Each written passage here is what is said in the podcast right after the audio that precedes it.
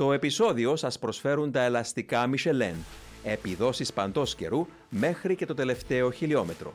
Αποκλειστική διανομής CTC Automotive. Μάρκοτς Μπέκετς Chapel, όταν ζέστανε τα ελαστικά του ευτύχιος και πέρασε στον πρώτο του πτάμενο γύρο και στον επόμενο και στον επόμενο και στον επόμενο, παιδιά, φρέναρε πάντα στο ίδιο σημείο, έστριβε στο ίδιο σημείο, έβαζε τη δύναμη κάτω στο ίδιο σημείο. Consistency, σταθερότητα. Το αρχές της δεκαετίας του 20ου αιώνα άρχισαν πλέον οι Γάλλοι να φτιάχνουν αυτοκίνητα, άρχισαν και οι Άγγλοι να φτιάχνουν κάποια αυτοκίνητα. Ε, υπήρχε μια νομοθεσία στην Αγγλία που δεν μπορούσαν να τρέξουν στους δρόμους πάνω από 20 μίλια ανά ώρα. Σταματούν εκεί οι δύο στρατιώτες με βηματισμό, σταματούν δίπλα από το αυτοκίνητο, έρχεται ο αρχηγός τους, κατεβάζει το τζάμι ο Μάνστερ και σκύβει ο αρχηγός και βλέπει το πρόσωπο του Μάνστερ και κάνει έτσι. Πρέπει να δώσω συγχαρητήρια στη Red Bull και στη Ferrari διότι έκαναν την, ε, τα μονοθέσια τους καλύτερα από τους άλλους φέτος. Αγαπητοί φίλοι της Φόρμουλα 1, γεια σας από μένα τον Δημήτρη Γιώκα και καλώς ήρθατε στο 8ο επεισόδιο της σειράς Speed Zone Podcast που πραγματοποιείται με την στήριξη των ελαστικών της Michelin και την εταιρεία CTC Automotive. Με τις ομάδες της Φόρμουλα 1 να μαρσάρουν ήδη τους κινητήρες τους για το Grand Prix της Αυστρίας, όλον η προσοχή μας στρέφεται προς την πίστα η οποία βρίσκεται στους πρόποδες των βουνών της Στηρίας, Ωστόσο, ε, το πρόσφατο βρετανικό Grand Prix που είδαμε μας άφησε με τις ε, καλύτερες εντυπώσεις, ξεκινώντας βεβαίως με το γεγονός ότι έπειτα από 150 προσπάθειες, ο Κάρλος Σάινθ κατάφερε να κερδίσει τόσο το πρώτο του pole position, όσο και την πρώτη του νίκη στην Φόρμουλα 1, γράφοντας ιστορία για τον εαυτό του, εφόσον έγινε κατά ακρίβεια ο, ο πρώτος πιλότος που κερδίζει την πρώτη ε, νίκη της καριέρας του στο Silverstone πίσω από το τιμόνι ενός μονοθέσιου της Ferrari ε, μετά το ε, πολύ μακρινό 1951 όταν τότε ο Αργεντινός Χωζέ Φρολάν Γκονζάλες κέρδιζε την πρώτη νίκη στα χρονικά της ομάδας του Μαρανέλο. Ε, λοιπόν, θα μιλήσουμε για Silverstone, θα μιλήσουμε και για Αυστρία, παιδιά μετά. έχω εδώ την γνωστή και αγαπημένη παρέα, τον Σπύρο Τσαμαντά και τον Μάριο Κωνσταντίνου. Καλώς ορίσατε, παιδιά. Καλησπέρα, Δημήτρη. Γεια σου, Δημήτρη. Λοιπόν, ε, ξεκινώντας μαζί σου, Σπύρο, ως πρώην οδηγός αγώνων πίστας, F1 Sim Racer και F1 Collector, θα ήθελα να μου πεις έτσι τις εντυπώσεις σου από το Βρετανικό Grand Prix και για αυτή την πρώτη ευχάριστη νίκη στην καριέρα του Κάρλο Σάιντ που αναμέναμε εδώ και πολύ καιρό. Καταρχάς, να πούμε ότι ήταν έναν εξαιρετικό Grand Prix, ίσως και το καλύτερο και πιο ενδιαφέρον της φετινής σεζόν σημαδεύτηκε από την νίκη και το pole position του Carlos Sainz Jr. Ήταν η επιστροφή της Mercedes στο προσκήνιο που πραγματικά κάποια στιγμή πιστεύαμε ότι πήγαινε για την νίκη. Τα προβλήματα που έπληξαν για διαφορετικούς λόγους στου πιλότους της Red Bull Racing και γενικά 400.000 θεάτες στο Silverstone, αριθμός ρεκόρ για φέτος, ε, έκαναν ένα σκηνικό πραγματικά όπως άξιζε στη μέκα του μηχανοκίνητου αθλητισμού, όπως είναι η Μεγάλη Βρετανία. Το απόλαυσα μέχρι τον τελευταίο γύρο του Grand Prix. Πραγματικά με εξέπληξε το, η ψυχική δύναμη που έδειξε ο Κάλλο Σάινς, διότι κάποια στιγμή φαίνεται η νίκη να του γλιστρούσε μέσα από τα χέρια. Τελικά, λόγω και των safety car, ε, κατάφερε και επανήλθε στο προσκήνιο. Γενικά, έχουμε πάρα πολλά να συζητήσουμε. Το βρήκα πολύ ενδιαφέρον. Ελπίζω να το απόλαυσε και ο κόσμος σαν εμένα. Μ' άρεσε επίσης που του έδωσε και η τύχη μια δεύτερη ευκαιρία. Διότι μετά από την πρώτη εκκίνηση, Μάριε, ε, στην πρώτη εκκίνηση μάλλον, ε, τον προσπέρασε ο Μαξ Verstappen, έγινε το ατύχημα με τον Ζου, μετά έγινε η επανεκκίνηση και μετά είδαμε έναν Κάρλος Σάινθ πολύ πιο επιθετικό, aggressive, αποφασισμένο ότι δεν θα έχανε την πρωτοπορία και τα κατάφερε και τελικά κέρδισε και την κούρσα. Οι δικέ σου εντυπώσεις, Μάρι; Ε, ενδιαφέρον αγώνας. Ε, ναι, δοθήκαν αρκετές ευκαιρίες του Κάρλος Σάιντ. Ε, θετικό ότι πήρε όλες τις ευκαιρίες ότι κέρδισε τον αγώνα. Μια δίκαιη νίκη ήταν ταχύτερος από, από τον Λεκλέρκ. Ε, ενδιαφέρον αγώνα γενικά από όλες τις όψεις. Δηλαδή, είχαμε ένα ατύχημα το οποίο σίγουρα θα συζητήσουμε ε, που ήταν αρκετά σοβαρό ατύχημα που ο τρόπος που εξελίχθηκε το ατύχημα δεν έπρεπε να, να, να, να στο 2022 να έχουμε τέτοια ατυχήματα. Ε, ενδιαφέρον να πούμε για τις Mercedes ε, ότι ήταν αρκετά γρήγορες στον αγώνα. Είχαμε δει τον Λουί ε, Χάμιλτον να είναι σχεδόν από τους ταχύτερου οδηγούς, ε, ειδικά στο τέλος του αγώνα. Σε γενικές γραμμές, αρκετά καλή νίκη από το Sainz. Κατά πόσο ε, μπορούμε να πούμε για τη Ferrari ο τρόπος που το διαχειρίστηκε είναι πιστεύω είναι λίγο λάθος ο, ο τρόπος που είχε γίνει η στρατηγική, σίγουρα θα το συζητήσουμε, αλλά ναι, θετικό ο Σάινς πήρε την πρώτη του νίκη, πρώτη του pole position, ελπίζουμε το winning mentality, το λεγόμενο, να τον βοηθήσεις να εξελιχθεί ε, πιο αποφασισμένος για να, να μπει στο πρωτάθλημα φέτος. Ωραία. Και πριν προχωρήσουμε έτσι για μια πιο βαθιά ανάλυση, να πούμε κάτι έτσι πολύ σημαντικό για την ιστορία.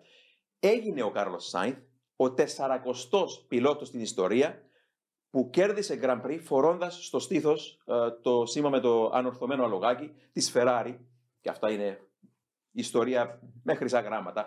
Ε, πολύ λίγοι, τόσοι, τόσοι πιλότοι, μόνο 40 μπορούν να πούν όσοι ζουν ακόμα, ότι το πέτυχαν αυτό με την Ferrari. Αλλά για να είμαστε και ειλικρινείς απέναντι από το πρόσωπο της ιστορίας, και αυτό μου την έγραψαν, η Φόρμουλα 1 ξεκίνησε το 50, αλλά αγώνες Grand Prix υπήρχαν από το 1906. Και βεβαίως η σκουτερία Ferrari υπήρχε ως ομάδα από το 1929. Άρα προσωπικά το βρίσκω άδικο μέχρι και η Ιεροσιλία να μην αναφέρεις ονόματα που έκαναν νίκες με την σκουτερία Ferrari σε αγώνες Grand Prix, όπως ο Τάτσιο Νουβολάρη, ο Τζουζέπε Καμπάρη, ο Λουίτζι Φατζόλη, ο, ο Λουί Σιρόν. Ε, εγώ μετρώ κατά ακρίβεια 47. Ο Κάρλος Σάιντ είναι 47ο πιλότος που κέρδισε Grand Prix με την σκουτερία Ferrari. Έτσι θα το βάλουμε και αυτό στο, ναι. στο πλάι. Ε, Όπως όταν μιλάς και για την ίδια την Mercedes, παιδιά, ε, θεωρώ ότι είναι κρίμα και άδικο πάλι να μην αναφέρεσαι και στα προπολεμικά χρόνια όταν μιλάς για αγώνες Grand Prix. Η χρυσή δεκαετία του 30. Αν είναι δυνατόν να προσπεράσει ένα όνομα όπως ο Ρούντολφ Καρατσόλα, που κέρδισε τρεις φορές το ευρωπαϊκό πρωτάθλημα. Δεν υπήρχε τότε παγκόσμιο πρωτάθλημα, αλλά είχε το βάρος. Τουλάχιστον όπως είναι το σημερινό, η βαρύτητα που έχει ναι. ε, το σημερινό παγκόσμιο πρωτάθλημα σε πίστες. Μπορούμε να το θεωρήσουμε ω τρεις φορές πρωταθλητή του Grand Ήταν τρεις, ναι, ναι, ναι. Το, αν δεν απατώ με το 34-35, το 36 νομίζω ήταν ο Ρόσμερ, το 37 πάλι ο Καρατσόλα και 39 ήταν ο, ήταν ο Χέρμαν Λάγκ. άρα ε, ήταν πρωταθλητές Ευρώπης ονομάζεται, αλλά ε, αγωνιζόντουσαν σε πίστες όπως η παλιά Μόντζα, το παλιό Σπα, Μπρέμκαρτεν, Μοντε Κάρλο. Πολύ σοβαρό πρωτάθλημα. ήταν βεβαίως με τρομερό ανταγωνισμό, είπαμε μονοθέσια 600 ύπων. Και μην ξεχνάμε, και αν πάμε και πριν από τον Πρώτο Παγκόσμιο Πόλεμο, μιλώντας για την Mercedes, ε, κέρδισε το 1908 το γαλλικό Grand Prix Mercedes και το 1914 το γαλλικό Grand Prix, αγώνες που ισοδυναμούσαν ε, με ένα παγκόσμιο πρωτάθλημα, το γαλλικό Grand Prix πριν από τον Πρώτο Παγκόσμιο Πόλεμο, ισοδυναμούσε με ένα παγκόσμιο πρωτάθλημα και κέρδισε τις κούρσε ο Σούμαχερ της εποχής του, ο πολύ μεγάλος Christian Lautenschlager. Άρα το λέμε αυτό γιατί όταν μιλάμε για την ιστορία της Ferrari, όταν μιλάμε για την ιστορία της Mercedes, όταν μιλάμε για οποιαδήποτε ιστορία, προσωπικά θεωρώ ότι δεν πρέπει να προσπερνάς τους ήρωες που υπήρχαν πριν από την Φόρμουλα 1, διότι την Grand Prix υπήρχαν προηγουμένως. Με το ίδιο σκεπτικό, παιδιά, εάν ξαφνικά σε 5-10 χρόνια αλλάξει το, νόμο, το όνομα από Φόρμουλα 1 και γίνει κάτι άλλο, σημαίνει πρέπει να σβήσουμε τα ρεκόρ του Χάμιλτον, του Σούμακερ, του Σένα, επειδή άλλαξε όνομα. Άρα γι' αυτό λέω εγώ, για μένα είναι πολύ σημαντικό και οι προπολεμικοί πιλότοι, εφόσον υπήρχαν Grand Prix 45 ε, χρόνια πριν από τη Φόρμουλα 1 τουλάχιστον, να αναφέρονται και αυτά τα, τα ονόματα. Συμφωνώ απόλυτα. Μακρηγόρησα λίγο για την ιστορία, αλλά λοιπόν, παιδιά, επιστρέφοντας έτσι στο, στο Grand Prix, στο Silverstone, ε, αν θέλετε να ξεκινήσουμε να πάρουμε τα πράγματα από την αρχή, να μιλήσουμε για εκείνο το φοβερό ατύχημα που μας προβλημάτισε όλους σίγουρα. Το, το ατύχημα προχτές ήταν για ένα πολύ σοβαρό μου θύμισε το 2012 με την καταστροφή του ΣΠΑ. Είναι ανθεκτικά τα, τα μονοθέσια ευτυχώς και γλίτωσε η ζωή του Κινέζου πιλότου. Ένα μικρό λάθος του George Russell, ο οποίος έσπρωξε ελαφρώς τον Γκάσλι και προκλήθηκε αυτό το, το ατύχημα και όχι δυστύχημα ευτυχώς. Πραγματικά είναι αυτό που λέγαμε για την απειρία του Ράσελ. Ήταν, η απειρία, ήταν η απειρία του. Δεν το ήθελε ο άνθρωπος, αλλά προκάλεσε όλεθρο κυριολεκτικά. Έδειξε την αντοχή του του μονοθεσίου από μεριάς Χέιλο που κυριολεκτικά έσωσε τη ζωή του, του Κινέζου πιλωτού. Δυστυχώς το rollover bar δεν άντεξε. Κάτι το οποίο είναι απαράδεκτο. Να πούμε εδώ το rollover bar που βρίσκεται ακριβώς πίσω από το κεφάλι του πιλότου. Ναι. Πάνω ακριβώς από το κεφάλι του πιλότου, από την πίσω πλευρά. Το οποίο τα προηγούμενα χρόνια άντεχε. Μήπως το halo ε, έδωσε την αφορμή στις ομάδες να μην δίνουν τόση προσοχή στο rollover bar. Και κατά δεύτερο, το ατύχημα έγινε με την Alfa Romeo. Η Alfa Romeo ήταν το πιο ελαφρύ μονοθέσιο κατά το ξεκίνημα της σεζόν. Μήπως υπάρχει κάποιος συσχετισμός; Δεν είδαμε κάποια ανακοίνωση από την FIA Ναι. που έπρεπε εντάχιστα να βγάλει κάποια ανακοίνωση. Είναι πολύ σοβαρό το θέμα και ελπίζω να ελεγχθούν όλων των μονοθεσιών τα rollover bar για να μην έχουμε κάποιο τραγικό γεγονός. Διότι είναι πολύ επικίνδυνα αυτά τα ατυχήματα και δυστυχώς συμβαίνουν συχνά. Πολύ σοβαρό και πρέπει να διερευνηθεί, Μάριε. Ναι, αλήθεια είναι ότι το Halo έσωσε τη ζωή του Ζογκανιού. Ακόμα μια ζωή. ακόμα μια ζωή. Ε, πλέον ακόμη ο, ο πιο δύσπιστος για το αν χρειαζόμαστε Halo πιστεύω πρέπει να πιστεί ότι ε, είναι αυτόν πλέον που σώζει ζωές όπως στο Spa του 2018 με τον Leclerc πάλι ναι, ναι, ναι. ήταν στη La Source πάλι η ζωή του ε, ακόμα και το, στη Φόρμουλα 2 στο Silverstone το Το Σάββατο. ατύχημα που είχε γίνει στο Σάββατο Την προηγούμενη μέρα. την ναι. προηγούμενη μέρα την αγώνα πάλι ο οδηγός σώθηκε λόγω του Halo.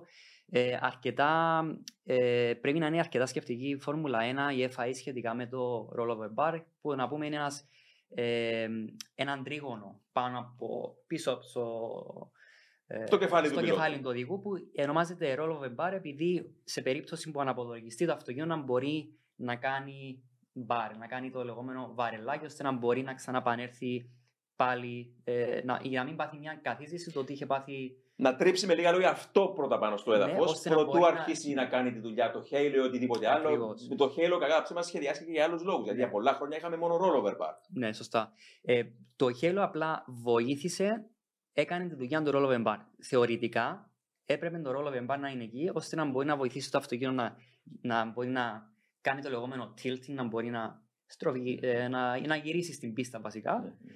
Ε, το άλλο πρόβλημα ήταν οι μπαριέρες, που υπήρχε Ναι. ένα Μ' αρκετό... αρέσει, συγγνώμη, πριν πας στις μπαριέρες, Ναι. να κάνω μια μικρή έτσι, εδώ παράθεση για όλα αυτά. Να πούμε εδώ ότι πριν να υπάρχει το Halo, αλίμονο υπήρχε η ασφάλεια στο πιλωτήριο. Δηλαδή το, το Halo απλά ενίσχυσε. Ναι. Μην ξεχνάμε ότι rollover bar, που μια μελέτη που έκανα εμφανίστηκαν στη Φόρμουλα, δηλαδή, δηλαδή το 1961 τα rollover bars, σε βεβαίως νηδιακό τότε στάδιο.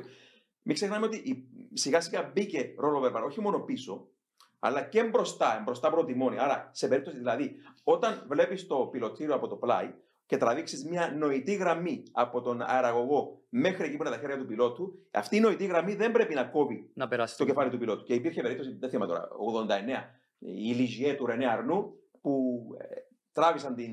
εντάξει, ε, έβαζαν τότε το. α, που μετρούσαν και είδαν ότι έκοβε το κεφάλι του Ναι. και τον α, απέκλεισαν από ένα Grand Prix.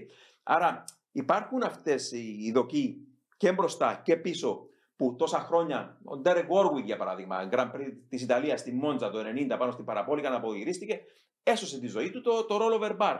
Απλά το Halo ήρθε και ενίσχυσε άλλες, ε, άλλα μέτρα ασφάλειας που πήρε σιγά σιγά η Φόρμουλα 1 μέσα από τα χρόνια. Δηλαδή, να πούμε και κάτι άλλο εδώ. Ε, αρχές της δεκαετίας του 70, όταν κάηκε ζωντανός στο μονοθέσιο του αείμνηστος Τζο Σίφερτ, θα μιλήσουμε αργότερα για αυτό, γιατί κέρδισε και τον Grand Prix της Αυστρίας το 71, σκοτώθηκε στο τέλος εκείνης της χρονιάς το 71 στον Brands Hatch, κάηκε στο αυτοκίνητο. Κάπου εκεί, γύρω στο 1971, μπήκε άλλος κανονισμός που λέει ότι ένας πιλότος πρέπει να βγαίνει από το μονοθέσιο σε χρόνο maximum 5 δευτερολέπτων. Που νομίζω, παιδιά, διορθώστε με, ισχύει μέχρι σήμερα αυτό Ισχύει, το χρόνο. ναι. Μέχρι Σήμερα, σήμερα, σήμερα. Θυμάμαι ότι ο Φίλιπ Παϊό, τρομερός Γάλλος πιλότος, είχε το ρεκόρ εκείνη την εποχή, τέλη του 80, βγήκε από το μονοθέσιο, έλυσε τις 6 ζώνες σε 1,8 δεύτερα, βγήκε από το μονοθέσιο. Ε, αλλά τα, τα λέμε αυτά, Μάριε, γιατί συζητούσαμε και προηγουμένως από το τηλέφωνο ε, και λέγαμε ότι ε, υπάρχουν μια σειρά από συστήματα ασφαλείας στο μονοθέσιο που κάνουν τη δουλειά τους συνεργαζόμενα για να, για να σώσουν ζωές. Ναι. Ε, στην περίπτωση του Alfa Romeo, το rollover bar Εκεί που ήταν, απέτυχε. Ήταν, ήταν αυτό που απέτυχε. Έτσι ήρθε το Halo, ώστε να μπορεί να κάνει τη δουλειά το ότι είχε κάνει fail που ήταν το ρόλο Bar. Ε, σε αυτό εντάξει πρέπει να είμαστε ευγνώμων που έχουμε το Halo γιατί αν δεν υπήρχε πλέον πιστεύω ότι θα ήταν, θα ήταν ε, μεγάλο ατύχημα για το Ζογκανιό. Ε, το άλλο πρόβλημα ήταν οι μπαριέρες, οι οποίες υπάρχει, υπήρχε ένα αρκετά μεγάλο κενό μεταξύ της μπαριέρες ε, και το Και φράκτη. του φράχτη που χωρίζει τους θεατέ. Ναι, με αποτέλεσμα να σφινωθεί ο οδηγός Ναι. που δεν είχε πάθει κάτι, αλλά σε περίπτωση που ο οδηγός είχε χτυπήσει, που να χρειαζόταν να έρθουν ε, ε, νοσηλευτές. Πώς να τον βγάλουν από το μονοθέσιο, πιστεύω θα ήταν αρκετά κρίσιμο το συγκεκριμένο σημείο ώστε να μπορεί να κάνεις μια ανεξαγωγή του πιλότου μέσα από το πιλωτήριο. Αλλά πάλι πρέπει να πούμε. Μάρια, ιδιαίτερα σε ένα σημείο που γίνεται παιδιά κίνηση. Ναι. Γίνεται κίνηση και στην εκκίνηση τι συμβαίνει, γίνονται παράξενα ατυχήματα. Άρα δεν μπορείς να έχεις απέναντι την μπαριέρα η οποία να διαχωρίζεται από το σημείο που ξεκινάει η μπαριέρα με τα λάστιχα και από πίσω μεταξύ του φράχτη και της Ναι. μπαριέρα αυτή να υπάρχει κενό. Νομίζω Ναι. ότι ήταν κάπως φάουλ όπως ήταν και η περίπτωση. Κάτι διαφορετικό βεβαίως, αλλά φάουλ λίγο η περίπτωση του ατυχήματος του Γκροζάν στον Μπαχρέιν που επειδή δεν ήταν Ναι. στη φόρα που έβγαιναν οι πιλότοι, Ναι. χτύπησε από την άλλη πλευρά η μπαριέρα εκεί δεν ήταν αρκετά safe για να Ναι. χτυπήσει μονοθέσιο πάνω. Όλα αυτά η Φόρμουλα 1 πρέπει να τα δει οπωσδήποτε. Ναι. Η Και μπαριέρα έχει, έχει αλλάξει στο μαχρί. Έχει ήδη αλλάξει. Ναι. Δυστυχώς, παιδιά, εντάξει, παλιά σκοτωνόντουσαν πιλότοι και μαθ- μ- μάθαινε η Φόρμουλα 1 και ε, προχωρούσε η ασφάλεια. Πλέον δεν θέλουμε να βλέπουμε θανάτους. Πρέπει να βλέπουμε πριν γίνει ένας θάνατος, να προβλέπουν όσο γίνεται έστω με ατυχήματα και να βελτιώνεται. Είστε έτοιμοι. Μπορείτε να πάτε όπου θέλετε, όποτε θέλετε, ό,τι καιρό κι αν κάνει. Γιατί τα ελαστικά Michelin προσφέρουν επιδόσεις που φτιάχτηκαν να διαρκούν. Ανακαλύψτε τα ιδανικά ελαστικά για εσάς σε εξουσιοδοτημένους μεταπολιτές σε όλη την Κύπρο. Για περισσότερες πληροφορίες καλέστε στο 7777 1900. Με τη σφραγίδα ποιότητας της CTC Automotive. Θέλω να πιστώσω με κάτι όμως τη Φόρμουλα 1. Είδα on board την εκκίνηση του Alex Albon της Williams. Χτύπησε και αυτός βέβαια, το χτύπησα και αριστερά και δεξιά και βλέπω και μετρώ το χρονόμετρο του βίντεο στο νούμερο 18, στο 18ο δευτερόλεπτο, το μονοθέσιο σταματά εντελώς. Και μιλάει με το ε, μηχανικό αγώνα του και του λέει είμαι καλά. Από το 18ο δευτερόλεπτο στο 30ο δευτερόλεπτο, μέσα σε 12 δευτερόλεπτα, ήδη βρισκόταν ο ιατρός πάνω από το κεφάλι του. Μάλιστα. Μέσα σε 12 δευτερόλεπτα. Πράγματα- Τα οποία ήταν κοντά. Ναι, ήταν κοντά, αλλά φρόντισαν να είναι Ναι. κοντά. Ήταν τουλάχιστον εντυπωσιακό. Να Αυτό πούμε εδώ τους ότι πιστώνει. αυτά όλα τα έφερε στη Φόρμουλα 1 ο αίμνηστο ο Σιτ Watkins. Να πιστώσουμε εδώ τον, τον τσάρο της Φόρμουλα 1, τον Μπέρνι Έκλεστον. Διότι ο Μπέρνι Έκλεστον έφερε τον Σιτ Watkins στη Φόρμουλα 1, τον αίμνηστο, ένας από τους πιο σπουδαίους νευροχειρούργους στον κόσμο. Ναι. Και, ε, Αν δεν απατώμε, 1978 ξεκίνησε να εργάζεται μόνιμα για τη Φόρμουλα 1 και έμπαινε σε αυτοκίνητο πίσω από τον grid, που είναι τα 20-26 αυτοκίνητα τότε που είχαμε, έμπαινε σε ένα αυτοκίνητο και ακολουθούσε τους πιλότους όπως σήμερα για να είναι εκεί επί τόπου αν γίνει ατύχημα. Αλλά Μάριε, έλεγες κάτι για τις μπαριέρες, κάτι άλλο να προσθέσεις για εκείνο το σημείο, το ατύχημα του Ζου; Ναι, ότι εκτός από το halo, τον έσωσε το σασί, το μόνο, η μπανιέρα του οδηγού, το monocoque που είναι από carbon, ε, που όταν είχα δει το ατύχημα μου θύμισε το 2016 το ατύχημα του Αλόνσου με τον Γκουτιέρες, Να, που ναι. ήταν Το παρόμοιο Μεξικανό με το της, ε, Μεξικανό Της Σάουμπερ. της Σάουμπερ, ναι. Ε, Ήταν χάστοτε. ναι, Ήταν σιγά. ήταν Ήταν σιχάς. Τέλειος ο Σπύρος. ε, που ο Αλόνσο σώθηκε καθαρά από το σια- μονοκοκ του μονοθεσίου, άρα στην περίπτωση του, ε, του Γκανιού πρέπει να πούμε ότι ναι βοήθησε το χέλο, αλλά να μην ξεχνάμε την πανιέρα του οδηγού που γι' αυτόν άντεξε αρκετή η μεγάλη σύγκρουση, άρα βοηθάει το χέλο, αλλά να μην ε, υποσκιάζουμε άλλα κομμάτια του μονοθεσίου το πόσο μπορώ, πολύ βοηθούν στην ασφάλεια. Η μπανιέρα που είπες. Μιλούσαμε προχθές, Μάριε, και λέγαμε για τα ανθρακονήματα και πότε ήρθε η πρώτη νίκη με μονοθέσιο με ανθρακονήματα. 81 επί Ρον Ντένις. 81 επί Ντένις στο Silverstone. Στο Νίκησε Silverstone. ο Ιρλανδός πιλότος ο Τζον Βάτσον. Πρώτη φορά μονοθέσιο με ανθρακονήματα. Πρώτη νίκη ήταν το 81 στο Silverstone. Ε, και μ, σίγουρα ε, και εκείνες οι κυψέλες που χτυπάς πάνω στον τοίχο και το αυτοκίνητο δεν, δεν σ- συμπυκνώνεται μαζί με τον. ε, δεν στριμώχνει τον πιλότο, όπως υπήρχε δεκαετία του 70. Άρα όλα αυτά μαζί κάνουν τρομερή δουλειά. Άρα σίγουρα δεν είναι η ανακάλυψη του αιώνα το Halo, αλλά είναι κάτι που οπωσδήποτε η φόρμουλα χρειαζόταν Ναι. και σώζει ζωές. Ε, είναι. Ονομάζεται Φωτοστέφανο και μπορεί να. Έτσι για να κάνω την- τον παραλληλισμό. Ίσως να, κάποιος να τον πρόσεχε το, τον Κινέζο προχθές Τον πρώτο Κινέζο στην Ναι. ιστορία της Φόρμουλα 1. Ναι. και θέλω να μιλήσω και για την ανθρώπινη πλευρά των πιλωτών. Ναι. Όταν, μιας και μίλησε ο Μάριος για το Φερνάντο Αλόνσο το 2016, θυμάμαι χαρακτηριστικά ότι όταν σταμάτησε το μονοθέσιο, σταμάτησε και αναποδογυρισμένο. Ναι, ναι, ναι. Ήταν στην Αυστραλία στο τέλος της δεύτερης ευθείας. Και αμέσως ο Αλόνσο βγήκε από το μονοθέσιο πολύ βιαστικά. Μμμ. Και όταν τον ρώτησαν τον Αλόνσο γιατί βγήκες αμέσως και δεν περίμενες τον γιατρό να σε βοηθήσει, είπε: Έβλεπε τον αγώνα η μητέρα μου από την Ισπανία και ήθελα απλά να δει ότι είμαι καλά για να μην ανησυχεί. Είναι ανθρώπινη πλευρά των ατυχημάτων. Δεν είναι όπως το βλέπουμε εμείς σαν θεατές από τον καναπέ. Είναι και αυτοί οι άνθρωποι με αδυναμίες, με Μου οικογένειες. θύμισες τώρα το Ε. ατύχημα που είχε. Δεν θυμάμαι τη χρονιά ακριβώς,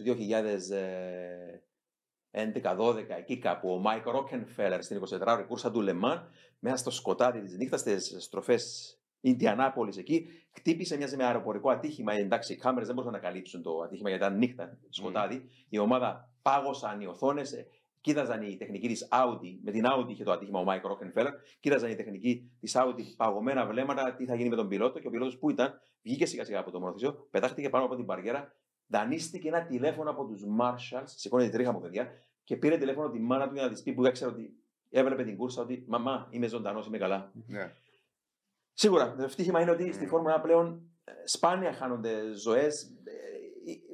Μας απέδειξε όμως το, το ατύχημα του Ζου ότι η Φόρμουλα είναι ένα επικίνδυνο άθλημα και ποτέ δεν ξέρεις. Απλά να αναφέρουμε ότι η Alfa Romeo μέχρι τώρα δεν έχει βγει να πει κάτι για το ατύχημα, που είναι λογικό, είναι ένα σοβαρό ατύχημα, το οποίο αναλαμβάνει η FIA ώστε να κάνει την έρευνα. ε, Επειδή οτιδήποτε ατύχημα γίνει που ο οδηγός πηγαίνει στο νοσοκομείο για οποιοδήποτε λόγο, πρέπει η FIA να αναλάβει να, μαζί με την ομάδα να δώσει ε, ακριβώς τι πήγε λάθος. Άρα περιμένουμε ότι σε λίγες εβδομάδες, ίσως πιο λίγο, να έρθει η FIA με τους λόγους που είχε γίνει το, Το ατύχημα, πόρισμα, το ναι, πόρισμα ναι. του ατυχήματος, ναι. Ναι. Τώρα, όσον αφορά το αγωνιστικό μέρος, παιδιά, του Silverstone, μιλήσατε για έναν πολύ συναρπαστικό αγώνα. Ε, Σπύρο, έτσι, πες μας ε, τις απόψεις σου για το πώς εξελίχθηκε η κούρσα, πώς κερδίθηκε από τον Σάιντ, ε, τα λάθη της Ferrari, ε, οι, οι Έγιναν πολλά. ατυχίε της Red Bull. Έγιναν πολλά στον αγώνα, πράγματι Δημήτρη. Ξεκινώντας από το Σάββατο, ε, τα λάθη του Max Verstappen και του ε, Charles Leclerc στην κόψα, δεν- στην, ε, συγγνώμη, στη Τσάπελα, δεν απατώμε και τους δύο, αν το θυμάμαι καλά, οδήγησαν ή έδωσαν το pole position στο Sainz, ο οποίος ήταν αλάθαστος. Ξεκινώντας την Κυριακή, η Red Bull για να καλύψει το λάθος της, πέρασε στο Max Verstappen τα κόκκινα ελαστικά, δηλαδή τα soft, για να κάνει καλύτερη εκκίνηση και να πεταχτεί μπροστά από το Sainz, όπως και έγινε. Όμως, το ατύχημα του Ζου, και να εξηγήσουμε στον κόσμο γιατί, ε, βγήκε κόκκινη σημαία στην τρίτη στροφή, επέστρεψαν τα αυτοκίνητα στα γκαράζ και έδωσαν οδηγίες για επανεκκίνηση μετά που έφτιαξαν το φράχτη, μετά που καθάρισαν την πίστα από τα, τα debris. Επανεκκίνηση standing start πλέον. Standing Όπως start. η γνήσια κίνηση. Απλά υπήρχε απορία γιατί δεν εκκίνησε πρώτος ο Max Verstappen. Όταν είναι ο πρώτος γύρος και βγει κόκκινη σημαία, ο κανονισμός λέει ότι εάν τα αυτοκίνητα δεν έχουν φτάσει μέχρι την είσοδο του pit lane, ακυρώνεται ο πρώτος γύρος και επαναφέρεται τον grid όπως ήταν, διότι δεν έχει ολοκληρωθεί ουσιαστικά ένας γύρος. Ναι. Μάλιστα. Αυτός είναι ο λόγος. Στην επανεκκίνηση ή στο δεύτερο standing start, για να το πω πιο σωστά, έκανε καλύτερη εκκίνηση από την πρώτη του εκκίνηση ο Κάρλος Σάινθ και κατάφερε και κράτησε τον Max Verstappen πίσω του. Και τον είδαμε, όπως είπα προηγουμένως, να είναι και για πρώτη φορά έτσι πιο aggressive τροχό με τροχό αποφασισμένος. Ε, Διότι όταν πιεστείς, διότι πιέζεται στη Ferrari, διότι ε, τα αποτελέσματα του μέχρι στιγμής δεν δικαιολογούσαν το ότι του έχουν ανανεώσει και το συμβόλαιο μέχρι το 24. Πίεσε τον Max, αν και στο τέλος που τον πίεσε ο Max έκανε το λάθος στην έξοδο της ε, Chapel και κατάφερε και τον πέρασε. Είχε την ατυχία βέβαια ο Max μετά. Α- Αυτό που θέλω να πω πριν φτάσω στο, στο Verstappen ήταν μετά από αυτόν το λάθος η Ferrari έπρεπε να είχε δώσει οδηγία στο Sainz να αφήσει το Leclerc να περάσει διότι είχε πληγωμένη προς την πτέρυγα και ο ρυθμός του εξακολουθούσε να είναι καλύτερος από το Sainz Μμμ. και του κατάστρεφαν τον αγώνα. Μμμ. Δεν μπορώ να καταλάβω γιατί είχε η Ferrari αυτή τη στρατηγική. Έβαζε κάποια όρια στο Sainz να πιάσει κάποιο χρονικό όριο. Μμ. Είδα και όσα δεν το πιάσει. Μικρούς στόχους. Ναι. Και ψυχοραγούσε χρόνο ο Leclerc πίσω του. Διότι ναι, μεν είχε το, το DRS σε δύο ζώνες και έκανε recovery με κάποιον τρόπο στις δύο ζώνες, αλλά στο υπόλοιπο γυρολόγιο έχανε. Ήταν λάθος χειρισμός από τη Ferrari από την αρχή. Για να κατακτήσεις πρωτάθλημα πρέπει να είσαι αποφασιστικός στις αποφάσεις είτε στρατηγική είτε στις επιλογές σου. Και βέβαια να είσαι ε, να είναι δομημένος σωστά το τμήμα στρατηγικής, να παίρνει τις σωστές αποφάσεις στο σωστό χρόνο. Ναι, βέβαια, βέβαια. Διότι η Ferrari, αυτό που κατάφερε προχθέ ήταν μια τεράστια νίκη που τη δικαιούτου τη νίκη με όλα αυτά που έγιναν να φαίνεται σαν ήττα. Υπάρχουν τεχνικοί που δεν πήγαν στο πάρτι το βράδυ μετά την νίκη. Υπάρχουν τεχνικοί που δεν ε, πήγαν στην απονομή στο, για το βάθρο. Υπάρχουν Που κάποια θέματα. ένιωθαν Απογοητευμένοι. απογοητευμένοι. Και οι εξηγήσεις του Ματία Μπινότο στο τέλος του αγώνα, μάλλον περιέπλεξαν περισσότερο τη, Ναι. την κατάσταση. Είναι αυτό που κανείς δεν θέλει. Κανένας τυφόζο από του τυφόζοι δεν θέλει ε, να δει να μπαίνει αυτό το. Τα politics μέσα τώρα και να Ναι. αποδιοργανώνεται η Ferrari. Εντάξει, η Ferrari μέσα από τα χρόνια, αν πάρεις την ιστορία της από το είπαμε, από την δεκαετία του, του 30 ε, μέχρι σήμερα, είναι, περνά από αυτές τις ε, μπόρες και τις κόντρες και τις, από την εποχή του Έντζο Ferrari και ε, που μια κάθε πόσα φεγγάρια οδηγά στην πόρτα του τίτλου. Ε, Ναι. Υπάρχει κάτι οξύμορο. Ε, Κάποιος θα ισχυριστεί ότι δεν, έσ- δεν έδωσαν εντολή στον Κάρλος Σάινθ Junior από την αρχή να αφήσει το Charles Leclerc να τον περάσει, διότι βαθμολογικά δεν δικαιολογείτουν η επιλογή. Είχαν 24 βαθμούς διαφορά από το Silverstone. Όμως, το οξύμορο της και πλέον υπόθεση. 10. 11. 11 τώρα. Οκ. Το πλέον οξύμορο της υπόθεσης είναι ότι ήταν 24 οι βαθμοί της διαφοράς μόνο, διότι ενώ προηγείτουν και θα κέρδιζε την κούρσα τη Ισπανίας, εγκατελείψε με μηχανικό πρόβλημα, ενώ οδηγούσε την κούρσα του Μονακό, τα λάθη της στρατηγικής Τους στήχησαν. τους στήχησαν και τον κατάταξαν πίσω. Τα- Η αναξιοπιστία και πάλι στον Πακού, Στον ενώ Μπακού. προηγείτου, Πάλι προηγείτο Ναι. στον Πακού και χάσει την νίκη. έχασε η Ferrari ουσιαστικά τους βαθμούς Ναι. Και μετά είπαν ότι δεν μπορούσαμε να δώσουμε εντολή, διότι δεν δικαιολογείται από την απόσταση. Είναι μια κατάσταση πραγματικά πολύ συγχυσμένη Μμμ. και πρέπει η Ferrari να αποφασίσει σύντομα πριν να χαθεί το τρένο. Η F1 75 μπορεί, η ομάδα μπορεί όμως για τον πρωταθλητισμό. Σίγουρα όσον αφορά βαθμούς στα χαρτιά και πόσοι αγώνες μένουν, υπάρχει χρόνος. Υπάρχει. Αλλά ε, είναι και ο τρόπος που. Ε, μαζί είναι σίγουρα. Ναι, ακριβώς. Η, Φε- η Ferrari. ε, ε, υπάρχουν πάρα πολλά ερωτηματικά ακόμα και θέματα που πρέπει να, να λύσει για να μπει ξανά σε τροχιά για τον ε, τίτλο. Μάρι, ε, Ε, συμφωνώ σε ό,τι είπε ο Σπύρος.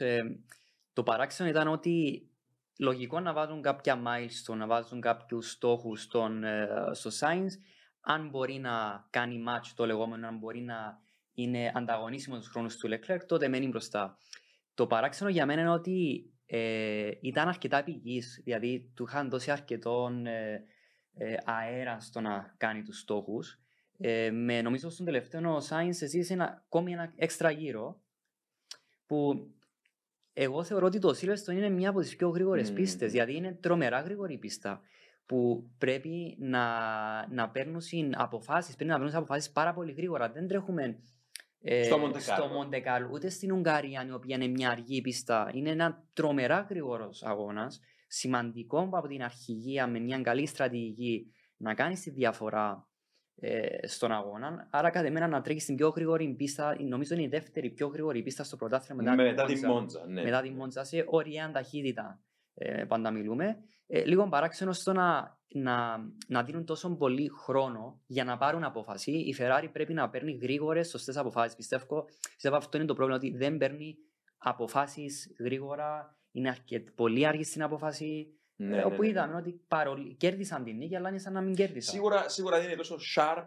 όσο η Red Bull σε αυτές τις Παρακαλώ. στρατηγικές αποφάσεις, όσο ήταν ο, επί εποχή Ροζ Μπρον και Σούμαχερ, Ναι. που είναι αυτό που λέγαμε στο προηγούμενο podcast με τον Ροζ Μπρον, που οι αποφάσεις του ήταν επιτόπου αμέσως. Σκεφτόταν ακόμα και τον τε- τελευταίο κανονισμό που μια φορά στα 15 χρόνια, 20 χρόνια θα έρχονταν στο τραπέζι και τον είχες σ- εδώ, φρέσκο, έτοιμο Ναι. να, τον, να τον εφαρμόσει άμα Και χρειαστεί. αλάθαστος. Και αλάνθαστο πάντα ο, ο Ροζ Μπρον, παιδιά, απίστευτος, Ναι, απίστευτος. ναι. Ε, τώρα, και ερχόμαστε στον 11ο γύρο.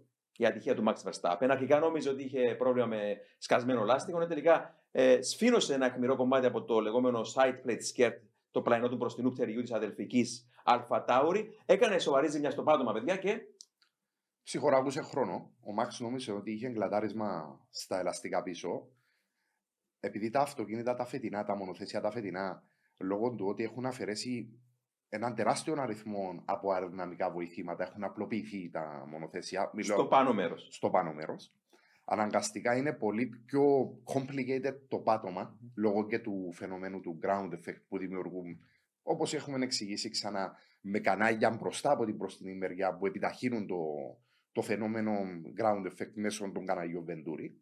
Είναι πολύ πολύ complicated το πάτωμα και από την πάνω του μεριά και από την κάτω του μεριά και το παραμικρό που μπορεί να καταστρέψει έναν κομμάτι έχει καταστρέψει στη συγκεκριμένη περίπτωση περίπου το 20% της κατώθησης του μονοθεσίου Ναι. του Max. Ναι. Δηλαδή, ο ίδιος έκανε ό,τι μπορούσε. Απλά τόσο μπορούσε το μονοθέσιο. Δεν ήταν κάποιος λάθος του. Ήταν άτυχος ο, ο Max σε αυτό. Και του στήχησε σίγουρα πολύ χρόνο, αλλά μιλάμε για ίσως το πιο περίπλοκο και το πιο αποδοτικό πάτωμα στον Ναι. κόσμο. Ναι. Της... Όμως, αρκετά περίεργο είναι ότι μπορώ να αντιληφθώ τον ε, Verstappen που λέει ότι μπορεί να έχω κλειδάρισμα. Ότι μπορεί να χάνω πίεση από το ελαστικό. Υπάρχουν pressure sensors. Ε, οι πιέσεις ελαστικών είναι στον λεγόμενο Atlas, αυτό που βλέπουμε στο pit wall. Υπάρχει ολόκληρο software που δίνεται με McLaren. Υπάρχει το ECU που μετράει κατευθείαν τα pressure sensors. Για μένα ήταν λίγο περίεργο το ότι τον έφερα στα pits να αλλάξουν ελαστικά από τη στιγμή που υπάρχουν οι μετρήσεις ως engineers που Μπορούσαν να δουν από το μπορούσαν να- Atlas. ναι, μπορούσαν να δουν και μπορούσαν να, να κάνουν ένα- μια σύγκριση με τους προηγούμενους γύρους. Αν όντως αρχίζουν να πέφτουν οι πιέσεις ελαστικού, μιλάμε για puncture το λεγόμενο, Ναι. που για μένα ήταν λίγο περίεργο η Red Bull ότι έχουν την τεχνολογία, ότι μπορούν να αξιοποιήσουν τεχνολογία, αλλά πάλι ήρθε στα pits Ναι, με ένα ναι. χαμένο pit stop για να, για να αλλάξει ελαστικά. Να πούμε εδώ να πιστώσουμε την McLaren που έφερε αυτό το σύστημα στη Φόρμουλα 1 επί εποχή Ρον Ντένι, αρχές της δεκαετία του 90. Θυμάται τον ίδιο τον Ρον Ντένι να παρουσιάζει το, πώς το έλεγε τότε, α, Advanced Telemetry Linked Acquisition System, νομίζω, Ναι, Atlas. ναι, ναι. Και όλες οι ομάδες το, το χρησιμοποιούν πλέον. Από το 2008 με το, με, α, 2006 με τους V8 κινητήρες Τους το παρήχατε εσείς ως McLaren Ναι. και στις υπόλοιπες ομάδες. όλες οι ομάδες Φόρμουλα 1 το οποίο θα πάει μέχρι το 2025 Που είναι η συμφωνία. που είναι η συμφωνία που εγώ πιστεύω μάλλον πάλι θα ανανεωθεί για ακόμα μια πενταετία. Ναι, διότι οι experts δεν είναι, Ακριβώς. η δεν τεχνο- είναι στις ε, αυτοκίνητα παραγωγής δρόμου, αλλά είναι στη Ναι. Φόρμουλα 1, οι experts για Φόρμουλα 1. Ε, αναπόφευκτα, ναι. ναι. Μμμ. Άρα, ναι, συγγνώμη, Σπύρο. Ε, Για αυτό που είπε ο Μάριος, εγώ συμφωνώ και σε μένα φάνηκε παράξενο. ναι. Γιατί διότι έχουμε μιλήσει πολλές φορές για αυτά τα συστήματα και ξέρουμε ότι οι ομάδες βλέπουν όχι μόνο για τα ελαστικά, για διάφορα που μπορούν να παρακολουθούν. Το μόνο που μπορώ να σκεφτώ εγώ για να συμπληρώσω πάνω σε αυτό, γιατί το έχουν κάνει, είναι διότι πάντα υπάρχει και ο ανθρώπινος παράγοντας ότι αν ο πιλότος νιώθει κάτι Ναι. παράξενο, Ναι. παρόλο που ήδη ήξεραν ότι δεν ήταν κλατάρισμα. Σίγουρα το ήξεραν διότι βλέπαν την πίεση στα ελαστικά. ναι. Κάτι ο- πήγε ο νους τους ότι μπορεί να άρπαξε κάτι από το ατύχημα, μπορεί, μπορεί. Ναι. Ήθελαν να το δουν ήδη με τα μάτια τους. Εμπιστεύτηκαν, Εμπιστεύτηκαν, ένα, ναι. έναν, εμπιστεύτηκαν ένα αρκετά Ναι. έμπειρο πιλότο που, εντάξει, Ναι. τώρα ένα καλατάρισμα, συνήθως ο πιλότος το Δεν εύκολα. ήθελαν να μπουν σε διαδικασία να το Ναι, συζητήσουν. ότι- ακριβώς. Εύκολα μπορεί να το καταλάβει, αλλά Ναι. με τα νέα μονοθέσια και τα νέα πατώματα, και είναι εδώ που θέλω να μιλήσουμε λίγο, παιδιά, για το επαναστατικό εκείνο πάτωμα της Red Bull, εκείνα τα μεγα- μεταλλικά skates που φυλάς το πάτωμα καθώς καθώς λυγίζει και σφραγίζει ε, το πάτωμα και αποδίδει καλύτερα το, το ground effect σε συνδυασμό με και με εκείνη την ε, όμορφη τρύπα με το τερίγιο το μικρό που επανακατευθύνει τον αέρα και τον στέλνει πολύ όμορφα προς τον πίσω διαχυτήρα. Είναι εξαίσια δουλειά, αλλά γίνεται τώρα μεγάλος λόγος στο παρασκήνιο από πλευράς μιας ομάδας η οποία κέρδισε πολλά πρωταθλήματα τελευταία και κάνει τα παράπονα της τώρα για να ελεγχθούν και να αλλάξουν οι κανονισμοί. Και θα αλλάξουν οι κανονισμοί όπως μαθαίνουμε από τον Νικόλα, τον Μπάζη, τον Έλληνα που είναι στην FAI για το γαλλικό Grand Prix, το μεθεπόμενο Grand Prix δηλαδή. Ε, μιλήστε μας έτσι λίγο για το παιδιά και εσείς τι- ναι. Αυτό που έγινε προχτές ο χαμός, ο πόλεμος να πούμε, έχει παράπονα οι Mercedes από τη Red Bull και ίσως από τη Ferrari. Δεν είμαστε βέβαιοι για τη Ferrari. Βασικά δεν μας είπαν ούτε για τη Red Bull, υπολογίζουμε ότι Ναι, είναι ναι, για τη ναι, Red ναι, Bull. ναι. Βλέποντας και τον τρόπο που έχει σχεδιαστεί το πάτωμα της Red Bull, ε, βάσει των πληροφοριών που πήραμε, είναι για τη Red Bull που ισχύει κυρίως τα παράπονα. Είναι ότι το πάτωμα στο κομμάτι είναι εκεί το πίσω που είναι ε, αυτό το πτερίγιο και τα μεταλλικά κομμάτια που το συνδέουν. Το, Το- σημείο ακριβώς μπροστά από τον πίσω τροχό. Σωστά. Ναι. Το σημείο μπροστά από τον πίσω τροχό. Απλά προσπαθούσα να εξηγήσω για να καταλάβει ο κόσμος ακριβώς σε ποιο σημείο ε, όταν δει το πάτωμα από την πάνω πλευρά. Το πάτωμα εκεί υποτίθεται υπάρχει ο κανονισμός που μιλάει ότι να υπάρχει flex 2 mm. Μέχρι δύο μήνες. Μέχρι 2 mm, σωστά Μαρή. Μέχρι 2 mm. Τώρα η Mercedes κάνει παράπονα ότι το συγκεκριμένο σημείο του συγκεκριμένου πατώματος πάει μέχρι 6 mm. Όπως σωστά είπες Δημήτρη, κατεβαίνοντας κάτω, σφραγίζει περισσότερο το μονοθέσιο, εκεί κατεβαίνει προς το έδαφος και δημιουργεί καλύτερα το φαινόμενο του ground effect, κάνοντας το πιο αποδοτικό. Και παρένθεση και ξε, με, με, εξουδετερώνει και το porpoising. Η Εξε- RP18 βέβαια, με τον ναι. ίδιο τρόπο. Ναι, ναι. Ε, βρίσκει κάποια απόδοση οι Mercedes μέσω του ότι ψήλωσαν τα μονοθέσια και προχτές θα το αναφέρουμε στη, συ- στη συνέχεια ότι είχαμε παρόμοιο περιστατικό με τον Καναδά. ναι. Γι' αυτόν ήταν και καλύτερη η Mercedes και δεν είχε το porpoising. Ε, και τώρα που μυρίστηκαν να το πούμε νέμα, προσπαθούν και ήδη τώρα να καθοδηγήσουν όπως θέλουν του, τους κανονισμούς. Θα αλλάξει ο κανονισμός στη Γαλλία. Δεν είμαι σύμφωνος εγώ προσωπικά το να αλλάζουν μεσούσει στη σεζόν, να βγαίνουν τερεκτίβες, να αλλάζουν οι κανονισμοί. Αναιρούνται μέσω στη- οι Ναι. δουλειές των άλλων Ναι. ομάδων. Πρέπει να δώσω συγχαρητήρια στη Red Bull και στη Ferrari, διότι έκαναν την, ε, τα μονοθέσια τους καλύτερα από τους άλλους φέτος. Παιδιά, Έτσι πρέπει όπως να και είναι. να έχει η φετινή Ναι. χρονιά, θα μείνει στην ιστορία Ναι. αυτό ακόμα μια χρονιά έντρια νιούι, είτε κερδίσει Ναι. η Red Bull τελικά, Είτε χάσει. είτε χάσει το πρωτάθλημα από οποιονδήποτε. Ε, γιατί ε, αυτό που μας έλειπε χρόνια, νέοι κανονισμοί, δεν μιλάμε για κινητήρες, πάνω στα σασί, στα αεροδυναμικά, τόσο επαναστατικοί κανονισμοί και να μπορεί ένα μυαλό όπως ο Νιούι να σκαρφίζει τέτοια πράγματα. οποία εντάξει, η Φόρμουλα 1 πάντοτε, παιδιά, για να μην παρεξηγόμαστε και με τον κόσμο, ο, α, υπάρχουν παραθυράκια. Προσπαθείς και βρίσκεις αυτές τις τις, τις, τις τρύπες στα παραθυράκια και πιέζεις τα όρια σε έναν κανονισμό. Τώρα, αν έρχεται και μπαίνει θέμα ασφάλεια ή οτιδήποτε άλλο στη μέση της χρονιάς ή είδε η FIA ότι ε, της έπιασε το πόδι ο Εντριανιού και πρέπει να τροποποιήσει τον κανονισμό στη μέση της σεζόν, ναι, σίγουρα θα πούν πολύ, είναι άδικο για, τον, για τη Red Bull αυτό το πράγμα. Και σίγουρα, εντάξει, είναι κάτι που. Εντάξει, ε, ε, είμαι σίγουρος όπως και να έχει ότι οι κορυφαίες ομάδες θα συνεχίζουν να έχουν το πάνω χέρι ακόμα και με αυτή την ε, αλλαγή. Είναι πολύ καλά τα μονοθέσια. Γι' αυτόν όμως νιώθω μια αδικία. Ναι. Εμείς να πούμε στους φίλους ότι δεν υποστηρίζουμε μόνο μια ομάδα. Εμείς αγαπάμε τη Φόρμουλα 1 και θέλουμε να κερδίζει ο καλύτερος, αυτός που αξίζει. Δεν γίνεται να κερδίζει ο ένας και επειδή δεν κερδίζει με σεντέ φέτο, να αλλάζουν οι κανονισμοί. Έχουν γίνει και πιο παλιά. Είναι αυτό που, που συνέβαινε άλλη Ναι. πιο παλιά. Για παράδειγμα, δεν γίνεται. δε- δεν είναι μυστικό ότι Ναι. Ο Μπέρνι Έκλειστον ο ίδιος, να πούμε τώρα, είπαμε κάτι καλό προηγουμένως, να πούμε κάτι κακό για τον Μπέρνι Έκλειστον. Το 2005, πριν ξεκινήσει η σεζόν, λίγο πριν ξεκινήσει, επενέβη, άλλαξε τους κανονισμούς για τα ελαστικά με έναν πολύ απλό και έξυπνο τρόπο για να, για να χτυπήσουν το μονοπόλιο της Ferrari που κέρδιζε με τον Μάικλ Σούμαχερ Όπως και τα έγινε. πρωταθλήματα επί 5 χρόνια, 2000 μέχρι 2004. Επεμβαίνει και τι, τι, τι, τι απλό κανονισμό βάζει, αφήνει το, την κατασκευή λαστίχων ως έχει, αλλά τους λέει απαγορεύονται τα pit stops. Ναι. Και, και χτύπησε τη Ferrari αυτό που συνεργαζόταν με την Bridgestone, εν αντιθέσει με τις αντίπαλες ομάδες McLaren ε, και τους υπόλοιπους που είχαν ε, Michelin ελαστικά, οι αντίπαλοι. Και η Ferrari δυσκολεύτηκε τρομερά. Και πραγματικά να πιστώσουμε εδώ και τον Ροσμπρον και τον Μάικολ Σούμαγερ ως πιλότο που δεν βγήκαν μία φορά να παραπονεθούν στην FIA και να πούν και να παραπονεθούν και να κάνουν Ναι. θέμα. με Σήμερα- αυτό. Είναι αυτό που τώρα, ας πούμε, ο Τότο Γκουλφ σίγουρα δεν σταματά να μιλάει και να διαμαρτύρεται. Πρέπει να μάθει να χάνει. Ναι, ναι, ναι. Ε, είναι μέσα στο Τώρα, τώρα να αθλητισμό. μάθει να χάνεις στη Φόρμουλα είναι άκου- μια κουβέντα. Σπύρο, γιατί ο Ρον Ντένις του είπαν κάποτε είσαι κακός ηττημένος. Αυτό που δείχνει τώρα ο Τότο Γκουλφ. Και ο Ρον Ντένις είπε, δείξτε μου έναν καλό ηττημένο και θα σας δείξω έναν πραγματικό ηττημένο. Η αλήθεια είναι πως στη Φόρμουλα 1 δεν υπάρχουν καλοί ηττημένοι. Εντάξει, όμως Και θα point είναι- taken. Εάν αλλάξουν οι κανονισμοί και κερδίσει η Mercedes θα ήταν δίκαιο ή θα νιώσει νικητής. Ναι, ναι, ναι, έτσι. ναι, ναι. Ηττημένος θα νιώσει. Ναι, ναι. Ακριβώς. Ναι. Ακριβώς, ακριβώς. Και, το- και τώρα, μ, μ, όταν καθίσει κιόλα αυτός ο καπνός και αλλάξουν οι κανονισμοί, παιδιά, το θέμα είναι πού θα σταθεροποιηθεί και το μονοθέσιο της Mercedes, της ίδιας της Mercedes. Ναι. Που δεν νομίζουμε να ευνοηθεί τόσο πολύ μετά από αυτό όλο το σάλο το μονοθέσιο για να ξεκινήσει ξαφνικά να κάνει νίκες. Σίγουρα είναι η τρίτη υπερδύναμη στη Φόρμουλα 1 η Mercedes, Βέβαια. αλλά ναι, Ναι, Μαρία. αλλά το πρόβλημα της Mercedes είναι ότι, όπως αναφέρει ο Σπύρος για το πίσω κομμάτι του πατώματος, ότι είναι αρκετά flexible. Ναι. Άρα, αν μπει ένας κανονισμός στα δι- μέχρι 2 μιλίμετρα, κατά εμένα δεν βοηθά τη Mercedes. ναι. Αλλά αυτό που είχαν μπει στου κανονισμούς συμφωνώ απόλυτα ότι δεν πρέπει να αλλάζουν ε, μεταξύ αγώνων. Γιατί για κάποιους που παρακολουθεί η Φόρμουλα 1 μπορεί να δει κάθε αγώνα ως έναν ατομικός αγώνας. Αλλά για μένα η Φόρμουλα 1 ο αγώνας είναι όλη η σεζόν. Άρα είναι σαν να παίζουμε τώρα ένα επιτραπέζιο παιχνίδι. Στη μέση του παιχνιδιού να πω αλλάζουμε κανονισμούς ενώ είμαστε σε ενεργή φάση στο Πολύ παιχνίδι. καλό παράδειγμα. Ναι. Άρα οι ομάδες βλέπουν τη σεζόν του 2022, δεν βλέπουν τον κάθε αγώνα ξεχωριστά. Άρα λάθος να αλλάζουν οι κανονισμοί μέσα στη σεζόν. πρέπει να αφήσουν τη σεζόν όσο δεν υπάρχει ε, θέμα ασφάλεια οδηγών.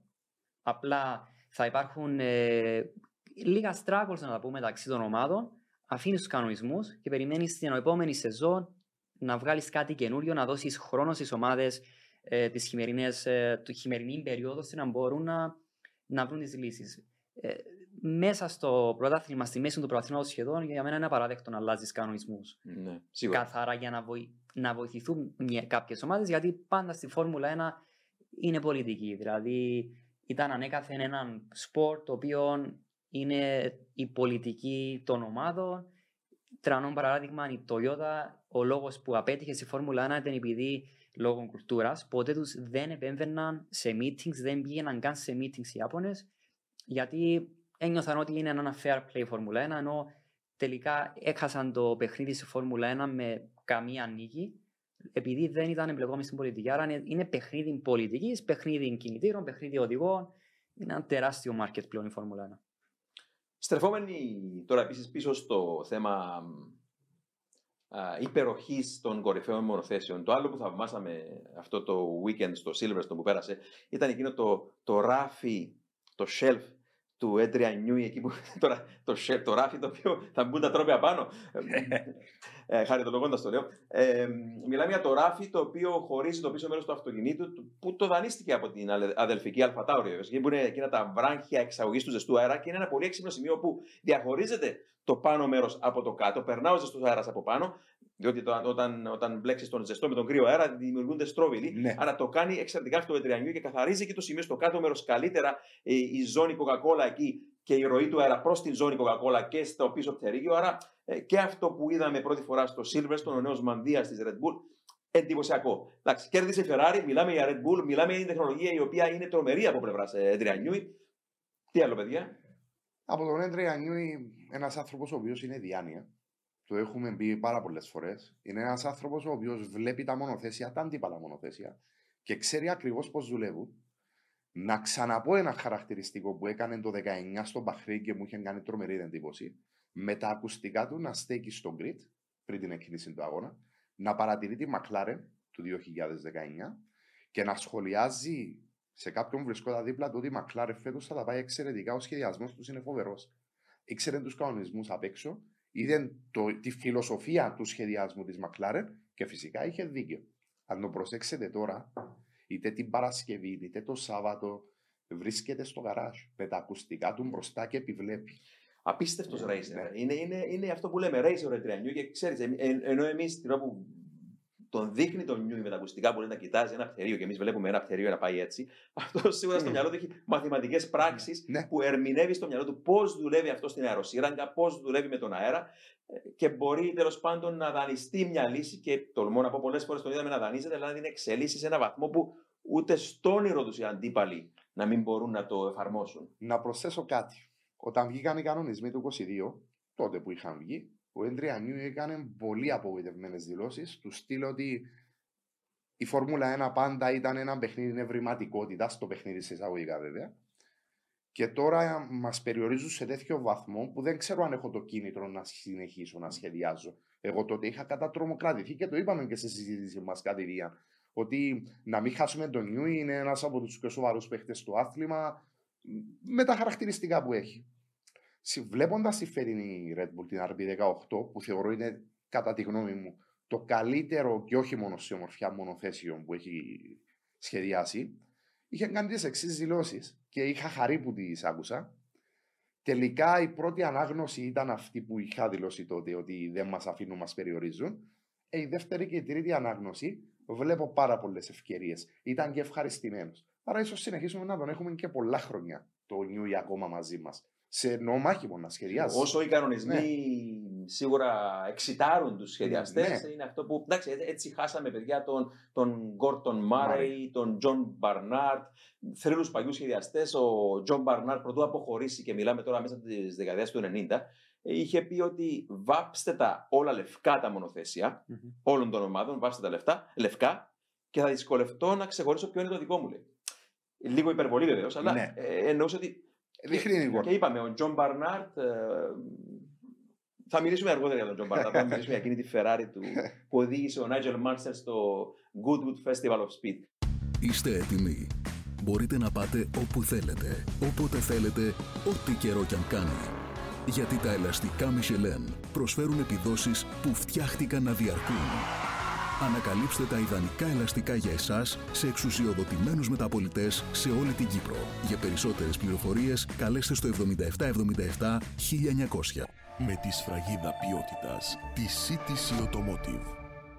Ε, Μάρια, οτιδήποτε για Red Bull, για Ferrari, για Silverstone. Ε, αξίζει να, να αναφέρουμε την, ε, τα δεύτερα pit stops της Ferrari ε, μετά το safety car. Ε, είναι, ε, υπάρχουν ε, πολλές απόψεις για το τι είχε γίνει, αν ήταν σωστό ή λάθος. Ε, κατά την άποψή μου, η Ferrari πιστεύω ότι υπήρχε μια σύγχυση για το τι θα έκανε ο Χάμιλτον στην πίστα. Γι' αυτό ζήτησαν από τον Λεκρέκ να μείνει έξω στον αγώνα. Θεωρώντας ότι αν έμπαιναν και τα δύο Ferrari στα pits με μόνο μόλις 13 γύρους πριν από το τέλος. Όπως έγινε στο Μοντεκάρλο. Όπως έγινε στο Μοντεκάρλο, ίσως οι Mercedes να ήταν στην ε, πρωτοπορία ε, με αποτέλεσμα να μπορούν να πάρουν την νίκη. Κάτι που εγώ πιστεύω ότι αυτός ήταν, ήταν η σωστή στρατηγική. Να μπουν και δύο Ferrari στα pits, γιατί να μην ξεχνάμε, τρέχουν στο Silverstone μια τρομερά γρήγορη πίστα θα, θα ήταν και οι δύο Ferrari σε DRS zone, θα είχαν το, το advantage ώστε να μπορεί ο Leclerc να επιτεθεί του Hamilton, αλλά ο Sainz να μπορεί να δώσει αέρα στο Leclerc, που θα ήταν μια καθαρή νίκη Leclerc. Το τι είχε γίνει, ε, θεωρώ ότι η Ferrari θεωρούσε ότι να αφήσουν τον πρωτοπόρο έξω στην πίστα, που μπορεί να κάποιος να πει είναι απόλυτα φυσιολογικό, γιατί είναι ο πρωτοπόρος πρέπει να κρατήσει τη θέση. Ε, σκεπτόμενοι ότι αν υπάρχει και δεύτερο ε, safety car κάποια στιγμή, ίσω αυτή η 10 ε, αγωνιστική γύρι με ένα δεύτερο safety car, γιατί είχαμε δει έναν τρομερό accident στον πρώτο γύρο, ίσως να είναι μόνο 3-4 γύρι, ώστε να μπορεί ο Sainz να αφήσει τα 50 μέτρα απόσταση τα οποία ε, του είχα ζητήσει για να κερδίσει ο Leclerc. Ε, ήταν αυτό που είχαμε πει ότι η Ferrari δεν είναι καλή στο να παίρνει γρήγορες αποφάσεις. Είχαν 6 δευτερόλεπτα να ζητήσουν στο Leclerc να μπει στα pits μικρός ε, χρονικό διάστημα για να πάρεις μια απόφαση, αλλά η Ferrari δεν είναι μια ομάδα η οποία έχει να κερδίσει αγώνες, πρωταθλήματα 15 χρόνια για πλάρχεται στο παρασκήνιο. Ήταν μια, είναι μια μεγάλη ομάδα που δεν δικαιολογούνται τέτοια λάθη. Στην τελική μπορώ να πω ότι ο Σάινς γλίτωσε τη Ferrari που, από μια αποτυχία στο Silverstone, ότι πήρε τα ενία, ότι ε, απλά απέφυγε οτιδήποτε team orders υπήρχαν που αν πούμε μπράβο στο, στο Science για την νίκη, πρέπει να το πούμε δύο φορές μπράβο γιατί αυτός δεν ήταν μόνο η νίκη, ήταν όλη η στρατηγική της ε, σκουτερία. Βεβαίως, κρίνουμε αυστηρά την ε, σκουτερία Ferrari, παιδιά. Ε, ξέρω ότι οι Φέρος έχουν ένα πολύ δυνατό, ξέρουμε όλοι, έχουν ένα πολύ δυνατό μονοθέσιο, έχουν, είναι δομημένοι σωστά, έχουν οργανώσει τα τμήματα, οι σωστοί άνθρωποι στις σωστές θέσεις. Ε, ε, σίγουρα αρκετές αποφάσεις που είδαμε και φέτος δεν ήταν κακές. Άρα πρέπει όμως να κάνουν, πώς, πώς το λέμε τώρα, fine tune αυτό, να, να λύσουν αυτά τα προβλήματα, ε, έστω τα μικρά που έχουν, να δουν ε, πώς μπορούν να βγουν ξανά στο προσκήνιο και με τα δύο μονοθέσια, αν τώρα όντως ο Κάρλος Σάινθ έχει δέσει με το μονοθέσιο, δηλαδή βάζω εγώ μια μικρή άνω τελεία εδώ και λέω ότι α, τον είδαμε να λάμπει σε δύο βροχερούς αγώνες, ναι. όπου επαναλαμβάνουμε τα μονοθέσια είναι σε ένα σημείο που είναι πιο ψηλά από το έδαφος, δεν είναι σε τόσο κρίσιμο ύψος από το έδαφος, είναι με πιο μαλακές αναρτήσεις. Λίγο αυστηρά τον κρίνω πάλι εδώ για να δούμε αν θα συνεχίσει, αν ναι. όντως θα έχει βρει με την F175 για να συνεχίσει να, να παλεύει μπροστά μαζί με τον ε, Charles ναι. Leclerc. Το σημαντικό είναι ότι κέρδισε τον πρώτο του αγώνα, το πρώτο pole position, κέρδισε το Silverstone μια αρκετά γρήγορη πίστα, δύσκολη πίστα. Και υπάρχει έναν κύρο να κερδίσει το πρώτο σου Grand Prix σε πίστες όπως Μονακό, Silverstone, Monza, Spa. Με τη, φορά, με τη Ferrari μάλιστα. Με τη Ferrari επίσης. Ε, απλά εγώ πιστεύω ότι αυτόν ίσως του δώσει έναν winning mentality, το λεγόμενο να του δώσει έναν κίνητρο, να του ε, να, ίσως να απέδειξε στον εαυτό του ότι μπορώ να κερδίσω αγώνες με τη Ferrari, απέδειξε στη Ferrari ότι μπορώ να αναλάβω και εγώ αρχική αγώνα, ακόμη να ξεπεράσω και τη στρατηγική σας. Και βασικά έχει σώσει τον αγώνα της Ferrari, γιατί αν έμενε τα 50 μέτρα που του ζήτησα πίσω, ο Χάμιλτον, εγώ πιστεύω σίγουρα θα τον περνούσε σε έναν DRS zone και ο Leclerc από πρώτος βρέθηκε τέταρτος. Άρα σημαίνει η Ferrari στην καλύτερη των περιπτώσεων θα έπαιρνα μια δεύτερη θέση. Ίσως τρίτη θέση ακόμη. Ναι. Αυτό όμως, κρατώ αυτό που λες με τον Κάρλος Σάινθ, η ψυχολογία μέσα από τα χρόνια έδειξε ότι ένας πιλότος ξαφνικά τον βλέπεις να είναι κοντά στην νίκη, να είναι υποψήφιος για την νίκη, να μην τα καταφέρνει. Πήρε 150 Grand Prix στον ε, Κάρλο Σάινθ μέχρι να κάνει την ε, πρώτη νίκη. Και όταν τα καταφέρουν όμως, βλέπεις έναν διαφορετικό πιλότο. Και να, να πιστώσουμε εδώ τον ίδιο τον Κάρλο Σάινθ μέσα από τα χρόνια, τον ονομάζω εδώ και πολλά χρόνια, όπως ξέρεις, Σπύρο, τον πιο βελτιωμένο πιλότο της γενιάς του. Και το λέω εδώ και πόσα, Ναι. 10 χρόνια, το λέω κάθε χρόνο ότι είναι ο πιο βελτιωμένο. Το- Τον, τον θυμόμαστε όταν έτρεχε στο GP3 με τον ευτύχιο Έλληνα. Συγκεκριμένα στο Silverstone, η κούρσα όπου έτρεχε και ο ευτύχιος Έλληνας, που του έδειχνε το δρόμο ο ευτύχιος ως χαρισματικός Κύπρος συμπατριώτης μας, απίστευτος. Κρίμα που δεν τον είχαμε ποτέ στην Φόρμουλα 1 ως πιλότο τον ευτύχιο Έλληνα. Ε, το- το- τότε ο Κάρολο Σάιντ πραγματικά, παιδιά, δεν είχε racecraft. Ε, ήταν μέχρι, μπορώ τολμώ να πω, τον είδα να κάνει πράγματα τα οποία ήταν δημόσιος κίνδυνος πάνω στην πίστα. Θυμάμαι στην ευθεία Wellington, εκεί έσπρωξε κάποιον αψυχολόγητα πάνω στην ευθεία και σίγουρα εντάξει, με πατέρα τον Κάρλο Σάιντ Senior, τον, ε, τον έφερε στο σωστό δρόμο σιγά σιγά και λέω ότι τώρα που κέρδισε την πρώτη του κούρσα, νομίζω ότι εύχομαι τουλάχιστον να δούμε έναν μεταμορφωμένο, έναν αλλαγμένο Κάρλος Σάιντ. Ε, χρειάζεται να μεταμορφωθεί διότι ο Λεκλέρκ μόνος του δεν μπορεί. Ήταν πολύ πίσω ο Σάινθ. Ναι. Ε, Φέτος, ειδικά συγκρινόμενος, είναι πολύ πίσω. Ναι. Ακόμα και προχθές, προχθές, μεταφορικά εννοώ προχθές, στην κούρσα, ακόμα και με πληγωμένη πτέρυγα ο Λεκλέρκ, ήταν εμφανέστατα πιο γρήγορος. Δηλαδή ψυχοραγούσε και 150 χιλιοστά στο γύρο. Λιγωμένη πτέρυγα από την αρχή Σπύρο να τον Από είχαμε. την αρχή με το χτύπημα που είχε με το Τσέκο. Με τον Πέρες, ναι. ευθυνέται ο Πέρες που έκλεισε απότομα τη γραμμή του εκεί. ίσως έπρεπε να υπάρχει κάποια τιμωρία εκεί, όμως πάντα οι αγωνοδίκες στο opening lap αφήνουν λίγο τα τσατζαρίσματα να το και- πούμε. και ας ναι. πω κάτι, αυτό, αυτό, είναι- αυτό είμαι σύμφωνος με αυτό. Πάνω στο opening lap, ξέρεις, βλέπει ο άλλος από την τηλεόραση και βάζει μετά τις εκκινήσεις σε αργή κίνηση και λέει: Κοίταξε, το, κα- η, η- η- την εκκίνηση ανέκαθεν. δηλαδή, Τόσα χρόνια που παρακολουθώ τη Φόρμουλα, τη θεωρούσα πάντοτε όπως το η ρωσική ρουλέτα. Ναι. Να βλέπεις 20 βολίδες με, τόσους- με τόση υποδύναμη, χίλιους τόσους ύπους η κάθε μία, Αστιμόχλο. να φεύγει πάνω στην εκκίνηση. ε, Είναι εύκολο Ναι. να το βλέπεις, αλλά ε, μετά όμως, εντάξει, είδαμε στην κούρσα όταν προχώρησε μάχες τροχό με τροχό που προσωπικά μου θύμισαν λίγο παιδιαρίστικη Φόρμουλα 3. Τα σπροξήματα Ναι, πλέον δεν είναι ο- το παλιό στρατιωτικό αεροδρόμιο, το Silverstone με τα γρασίδια Μμμ. γύρω από την πίστα. Έχουμε άσφαλτο τώρα και είδαμε πιλότους να σπρώχνουν Χάμιλτον, Πέρες, Λεκλέρκο, ένα στον άλλο έτσι στριμώχτηκαν εκεί και έκαναν τα δικά τους. Ντε- Ντεζαβού το 19. Ήταν παρόμοιο αγώνα και το 19. Δεκαγού το 19. Το Μπράβο, 19. ναι, ναι, ναι, ναι, ναι.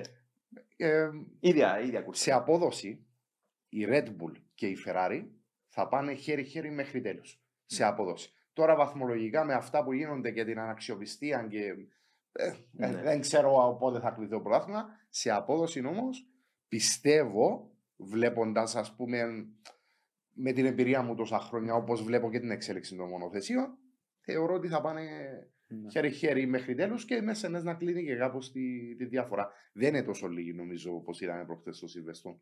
Βοήθησε αυτό με το πιο ψηλό μονοθέσιο. Στο Σιλβεστόν. Και ήταν κοντά. Για την Mercedes. Ναι, ναι, ναι. Ναι. Είναι, είναι πολύ σημαντικό να παρακολουθήσουμε την Mercedes, παιδιά. Και μια λεπτομέρεια μικρή, παρόλο που δεν θα παίξει ίσως τόσο μεγάλο ρόλο, ε, και διορθώστε με αν κάνω, αν κάνω λάθος. Γνωρίζω ότι αυτή τη στιγμή η Mercedes διατηρεί την τρέ- τρίτη θέση στο πρωτάθλημα κατασκευαστών. Ε, αν δεν κάνω λάθος, όταν εμ, κλείσει ο Ιούνιος, που έκλεισε ο Ιούνιος, Ναι, ε, και είσαι τρίτος στο πρωτάθλημα, δικαιούσε περισσότερο χρόνο CFD. ναι. Άρα θα έχουν τέλος πάντων κάποιες μικρές ευκαιρίες ίσως να κλείσουν κάποιες εντός εισαγωγικών τρύπες Ναι. και, να, και να εδρεωθούν σιγά σιγά κάτω. Παρόλο, παρόλο που εκείνο το πρόβλημα, παιδιά, με το porpoising εξακολουθεί να είναι ένα μυστήριο. Δεν το είπα εγώ, το λέω ο ίδιο ο Toto Wolf. Και α, από ό,τι κατάλαβα στο Silverstone, αμ, όταν οι συνθήκες ήταν όμοιες της πίστας, θερμοκρασία, η άσφαλτος κλπ, άλλαζαν σετ ελαστικών και ξαφνικά το αυτοκίνητο από λειτουργικό γινόταν μη λειτουργικό και δεν μπορούσαν να καταλάβουν τον λόγο που ξαφνικά αποκτούσε ξανά porpoising το αυτοκίνητο και λέμε αυτό είναι ένα μυστήριο. Έχει να κάνει ίσως με την πίεση των ελαστικών. Ναι.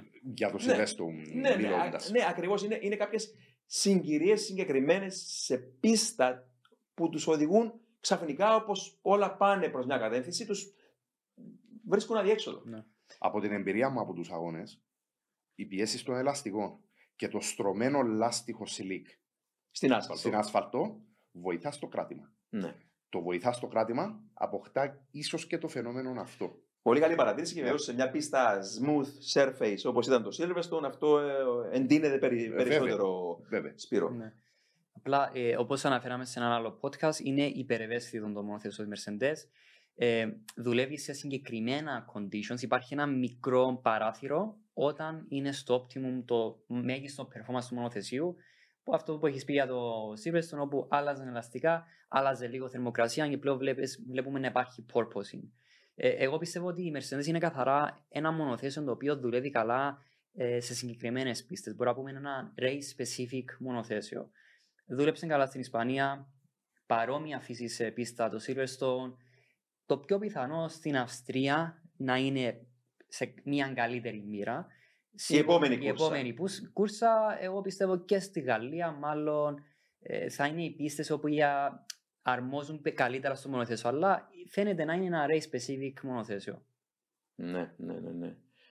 Και μιλώντας για μονοθέσια και για ομάδες και για Θα ιστορία. ήθελα ναι. πριν, ε, θα ήθελα να αναφέρω κάτι για το podium που ε, Α, ναι. κάποιοι θα έχουν απορία γιατί πήρε δύο τρόπαια ο νικητής. Ε, υπάρχει μια μικρή ιστορία για το τρόπαιο, το κύπελο που δίνουν στο Αγγλικό Grand Prix, το οποίο κανείς δεν ξέρει από πού προήρθε. Αυτό είναι αλήθεια. Είναι, πα- ε, νομίζω πιστεύουν ότι ε, είναι πέραν των 150 χρόνων το συγκεκριμένο κύπελο που το είχε δώσει δωρεάν ο Sir Charles Royce ε, στο Royal Automotive Club, ε, το RAC στο συγκεκριμένο, έξω και ονομάζεται RAC Trophy, το οποίο το είχε δώσει στην, ε, Ο Ρόις της Rolls Royce. της Rolls Royce, ναι. Ε, γύρω στο 1870-1860 το είχε δώσει δωρεάν που από τότε χρησιμοποιείται ως το τρόπο του νικητή των αγώνες που γίνονταν στην Αγγλία και εξού στα Βρετανικά Grand Prix. Ε, το οποίο είναι ένα χρυσό τρόπο που ανα- υπάρχει ε, αναγραφή, ε, αναγραφή της υπογραφής του κάθε νικητή, όπου το δίνουν στον ε, νικητή του Grand Prix και μετά απλά πρέπει να το δώσει πίσω για να πάει πίσω στην τροπιοθήκη του Royal Automotive Club. Ε, για Να αυτό- ξαναδοθεί. να ξαναδοθεί πίσω στην επόμενη χρονιά. Γι' αυτόν ο πρώτος στο βάθρο παίρνει δύο τρόπια. Πολύ φοβερή η ιστορία αυτή και μιας και μιλάμε για ιστορία βεβαίως, Μάρι. Οι Άγγλοι ήταν αυτοί που κατασκεύασαν την πρώτη πίστα αγώνων αυτοκινήτων Ναι. στον κόσμο, την πίστα της Brooklands το 1907. Έχει πάει στην πίστα, δεν απέχει πολύ από το, α, το walking Ναι. του Σάρι. Ε, πες μας έτσι λίγο για αυτή την πίστα, η οποία φιλοξένησε και το πρώτο Βρετανικό Grand Prix το 1926, Ναι. αρκετά χρόνια μετά μεν, Ναι. αλλά ναι. Ε, υπάρχει μια πολύ ενδιαφέρουσα ιστορία για τον Brooklands όπου άρχισε, χτίστηκε το 1907 ε, που είναι- είναι η πρώτη πίστα για αγώνες στον κόσμο. Να σημειώσουμε ότι πριν από το 1907 υπήρχαν ακόμη δύο-τρεις πίστες αλλά ήταν καθαρά για, για τον υπόδρομο. ναι. Άρα ήταν η πρώτη πίστα που έμοιαζε σαν μια πίστα για υπόδρομο, απλά υπήρχε ένα banking παρόμοιο της Μόντζα, είναι γύρω στα 30 μοίρες συγκεκριμένα του Brooklands, το οποίο φιλοξένωσε τους πρώτους αγώνες. Να σημειώσουμε ότι ο, ο λόγος που κάναν την πίστα ήταν επειδή το αρχές της δεκαετίας του 20ου αιώνα άρχισαν πλέον οι Γάλλοι να φτιάχνουν αυτοκίνητα, άρχισαν και οι Άγγλοι να φτιάχνουν κάποια αυτοκίνητα. Ε, υπήρχε μια νομοθεσία στην Αγγλία που δεν μπορούσαν να τρέξουν στους δρόμους πάνω από 20 μίλια ανά ώρα. Με αυτόν τον τρόπο ήταν σαν να βάζαν έναν barrier στους ε, α- ε, κατασκευαστές αυτοκινήτου ότι δεν θα μπορούσαν να, να δουν το performance του αυτοκινήτου. Έτσι κατασκεύασαν μία πίστα που μπορεί να, να κάνει τεστ τα μονοθέσια όπου να πούμε ότι το πρώτο ρεκόρ 100 χιλιόμετρα ανά ώρα είχε γίνει στον Brooklands ε, ώστε να μπορούν να κάνουν και τεστ τα, μονο- τα αυτοκίνητα αλλά και αγώνες ταχύτητας. Πρώτος αγώνας ταχύτητας σε πίστα ήταν μια 24ωρος αγώνας που με τρία αυτοκίνητα. Άρα το πρώτο 24ωρο ε, δεν έχει γίνει στο Λεμάν, έχει γίνει στο Brooklands. Ε, με, μετέπειτα, μετά από λίγες εβδομάδες, είχαν κάνει τους πρώτους αγώνες ε, ταχύτητας. Συγκεκριμένα ήταν μια μέρα που είχαν γίνει αρκετοί μικροί αγώνες, τους μετρούσαν σε πόσα μίλια έχουν να καλύψουν ε, στην κούρσα, που το μεγαλύτερο event ήταν ένας αγώνας 11 γύρων, ε, στα 30 μίλια ολικής ε, απόστασης, που ο πρώτος ε, που κέρδισε την νίκη ήταν μια Mercedes με τον John Hatton, με 120 ύπους, Μμ. ήταν τώρα το 1907. Ε, Χρησιμοποιήθηκε τον Brooklands επίσης για το πρώτο ε, αγγλικό Grand Prix 26, αλλά τον Brooklands ε, φέρει κάποιες ορολογίες, το οποίες έχουμε τώρα στη Φόρμουλα 1.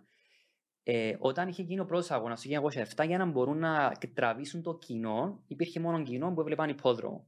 Με αυτόν τον τρόπο είχα χρησιμοποιήσει κάποιες φράσεις ώστε να είναι γνώριμες στο κοινό του υποδρόμου, όπως το λεγόμενο finishing straight που ακόμα έχουμε στη Φόρμουλα 1 και το paddock.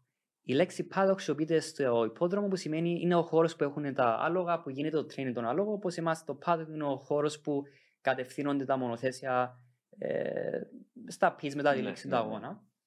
Ε, αξιοσημείωτο να πούμε ότι τον Brooklands είχε χρησιμοποιηθεί δεύτερο παγκόσμιο πόλεμο για κατασκευή αεροπλάνων, ε, όπου είχαν ε, φυτέψει μέχρι και δέντρα στο banking ως καμουφλάζ από τους Γερμανούς, ε, αλλά δυστυχώς είχαν καταστρέψει ένα κομμάτι του banking για να μπορούν να, να φεύγουν τα αεροπλάνα στο παγκόσμιο πόλεμο. Όπου μετά τον παγκόσμιο πόλεμο είχαν δει ότι ήταν πολλά τα έξοδα των Brooklands να συνεχίσει να, ε, να, να, δαιμο- να, να το διαμορφώσουν πάλι για αγώνες και πήγα στο Silverstone που είναι λίγο περίεργο γιατί το Silverstone πάλι ήταν αεροδρόμιο, στρατιωτικό αεροδρόμιο. άρα δεν ήταν καλή δικαιολογία που είχα δώσει. Είστε έτοιμοι. Μπορείτε να πάτε όπου θέλετε, όποτε θέλετε, ό,τι καιρό κι αν κάνει. Γιατί τα ελαστικά Michelin προσφέρουν επιδόσεις που φτιάχτηκαν να διαρκούν. Ανακαλύψτε τα ιδανικά ελαστικά για εσάς σε εξουσιοδοτημένους μεταπολιτές σε όλη την Κύπρο. Για περισσότερες πληροφορίες καλέστε στο 7777 1900. Με τη σφραγίδα ποιότητας τη CTC Automotive. Τώρα το Brooklands υπάρχει, είναι περίπου 15 λεπτά απόσταση να- από τα headquarters στη McLaren, το McLaren Technology Center, το MTC το λεγόμενο, που δυστυχώς έχει απομείνει, μπορώ να πω, το 1 τρίτο του banking, έχω πάει εκεί. Ε, είναι ένα μουσείο εκτεθειμένο, το οποίο χρόνο με το χρόνο καταστρέφεται. Υπάρχει φυσικά ένα μουσείο που έχουν αρκετά ε, αυτοκίνητα του 30 που είχαν τρέξει στο Brooklands, όπου μπορούμε δωρεές του κόσμου όσο μπορούν να κρατήσουν τον Brooklands ε, Ζωντανό. σε ζωντανό όσο μπορεί. Απλά να καταλάβουμε ότι είχε, έχει χαθεί ένα κομμάτι του banking γιατί υπάρχει σούπερ μάρκετ πλέον.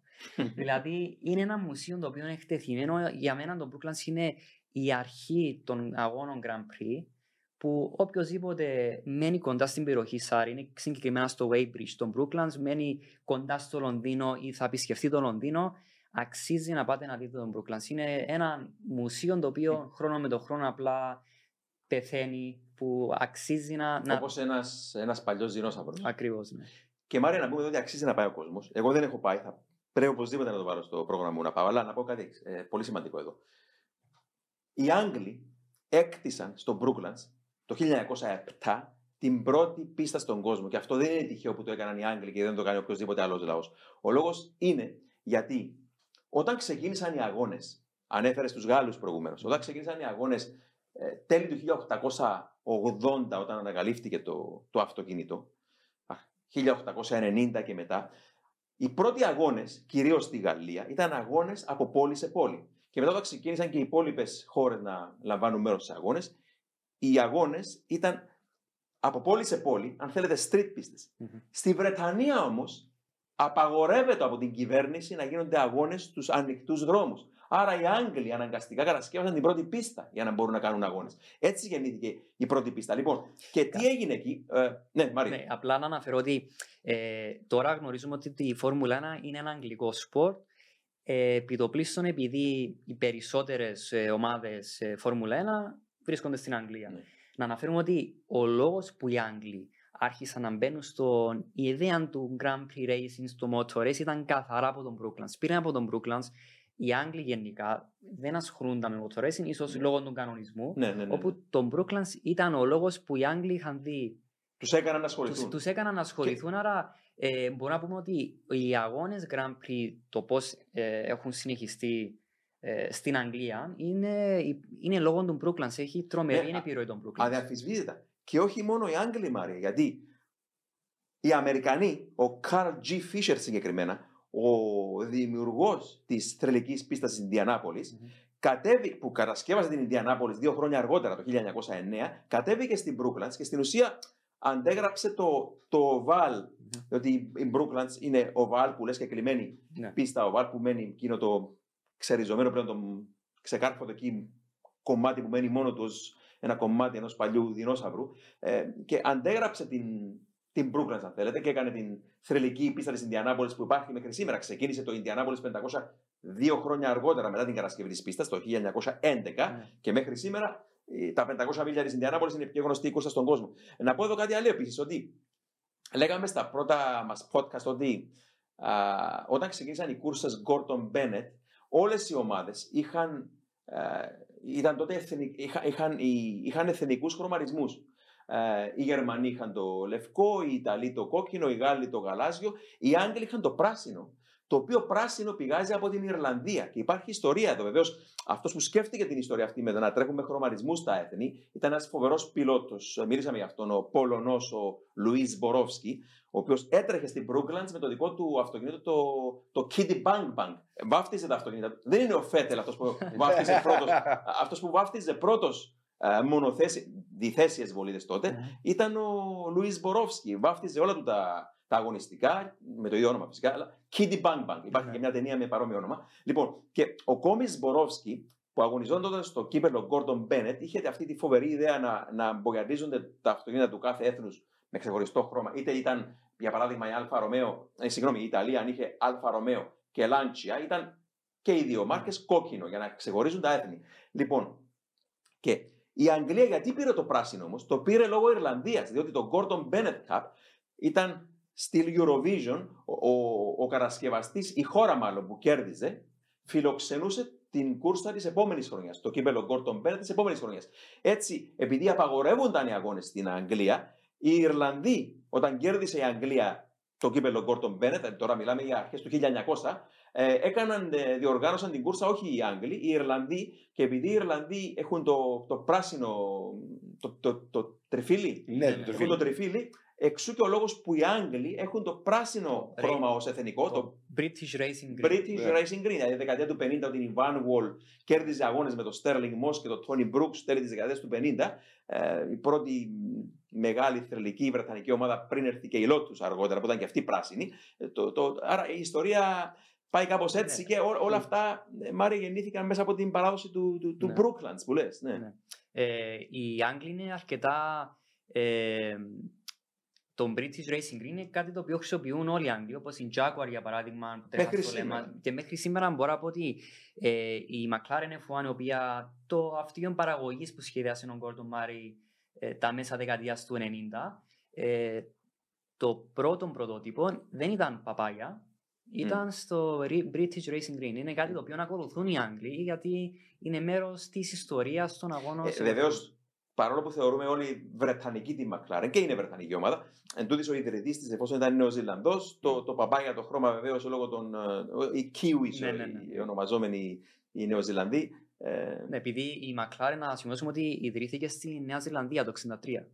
Ναι, ναι, ναι, ναι. Δεν είχε ιδρυθεί στη χώρα, ναι, στη Νέα Ζηλανδία. Ναι. Ναι, Και να πούμε εδώ ότι μιας και μιλάμε για χρώματα, να επαναλάβουμε ότι οι μόνοι από όλους αυτούς, είτε μιλάμε για Mercedes, είτε μιλάμε για, για τέλος πάντων οποιασδήποτε άλλες ομάδες. Ε, η μόνη που διατηρεί το εθνικό χρώμα είναι η σκουτερία Ferrari, το, το κόκκινο που είναι από τα πολύ παλιά χρόνια. Είπαμε την ιστορία με την Mercedes πώς και μεταφέρθηκε από το λευκό στο ασημένιο, γιατί 1934 γερμανικό Grand Prix έξισαν την μπογιά, το μαγνίζιο, ε, συγγνώμη, έξισαν τη λευκή μπογιά για να συμμορφωθεί με τον κανονισμό βάρους στο μονοθέσιο ένα κιλό που χρειαζόταν να κατέβει το βάρος και φάνηκε το ασημένιο μαγνίζιο και ξεκίνησε, ξεκίνησε η παράδοση των Silver Arrows που λέγαμε. Ε, η Ferrari έμεινε στον κόκκινο. Η Ferrari έμεινε η μόνη που κρατά την παλιά ιστορία που ξεκίνησε, είπαμε, το 1900 ακριβώς. Το, το κύπελο James Gordon Bennett ξεκίνησε από το 1900 μέχρι το 1905 και μετά κατέβηκε το θρελικό ACF, το Automobile Club de France, οι Γάλλοι, και διοργάνωσαν την επόμενη χρονιά, το 1906, το πρώτο Grand Prix στην ιστορία, το γαλλικό Grand Prix. Και όπως το είπε τότε μια εφημερίδα, είπε ότι στραγγάλισαν οι Γάλλοι το κύπελο Gordon Bennett με το πρώτο Grand Prix στην ιστορία, που βεβαίως μέχρι σήμερα μιλάμε για Grand Prix. Ναι. Όπως έχουμε ξαναπεί, αγαπάμε τη Φόρμουλα 1, είναι το πρώτιστο. Δεν υποστηρίζουμε ομάδες με την έννοια του υποστηρίζω ομάδες, αλλά μπορούμε να μην αγαπούμε τις McLaren, τη Ferrari, τη Την ιστορία. Τη Williams, τη Minardi, τη Lotus. Όταν έτρεχα. Ε, Μπορείς να μην αγαπάς αυτές τις ομάδες. Λοιπόν, yeah. πάσα τώρα προ αυτό που λες τώρα.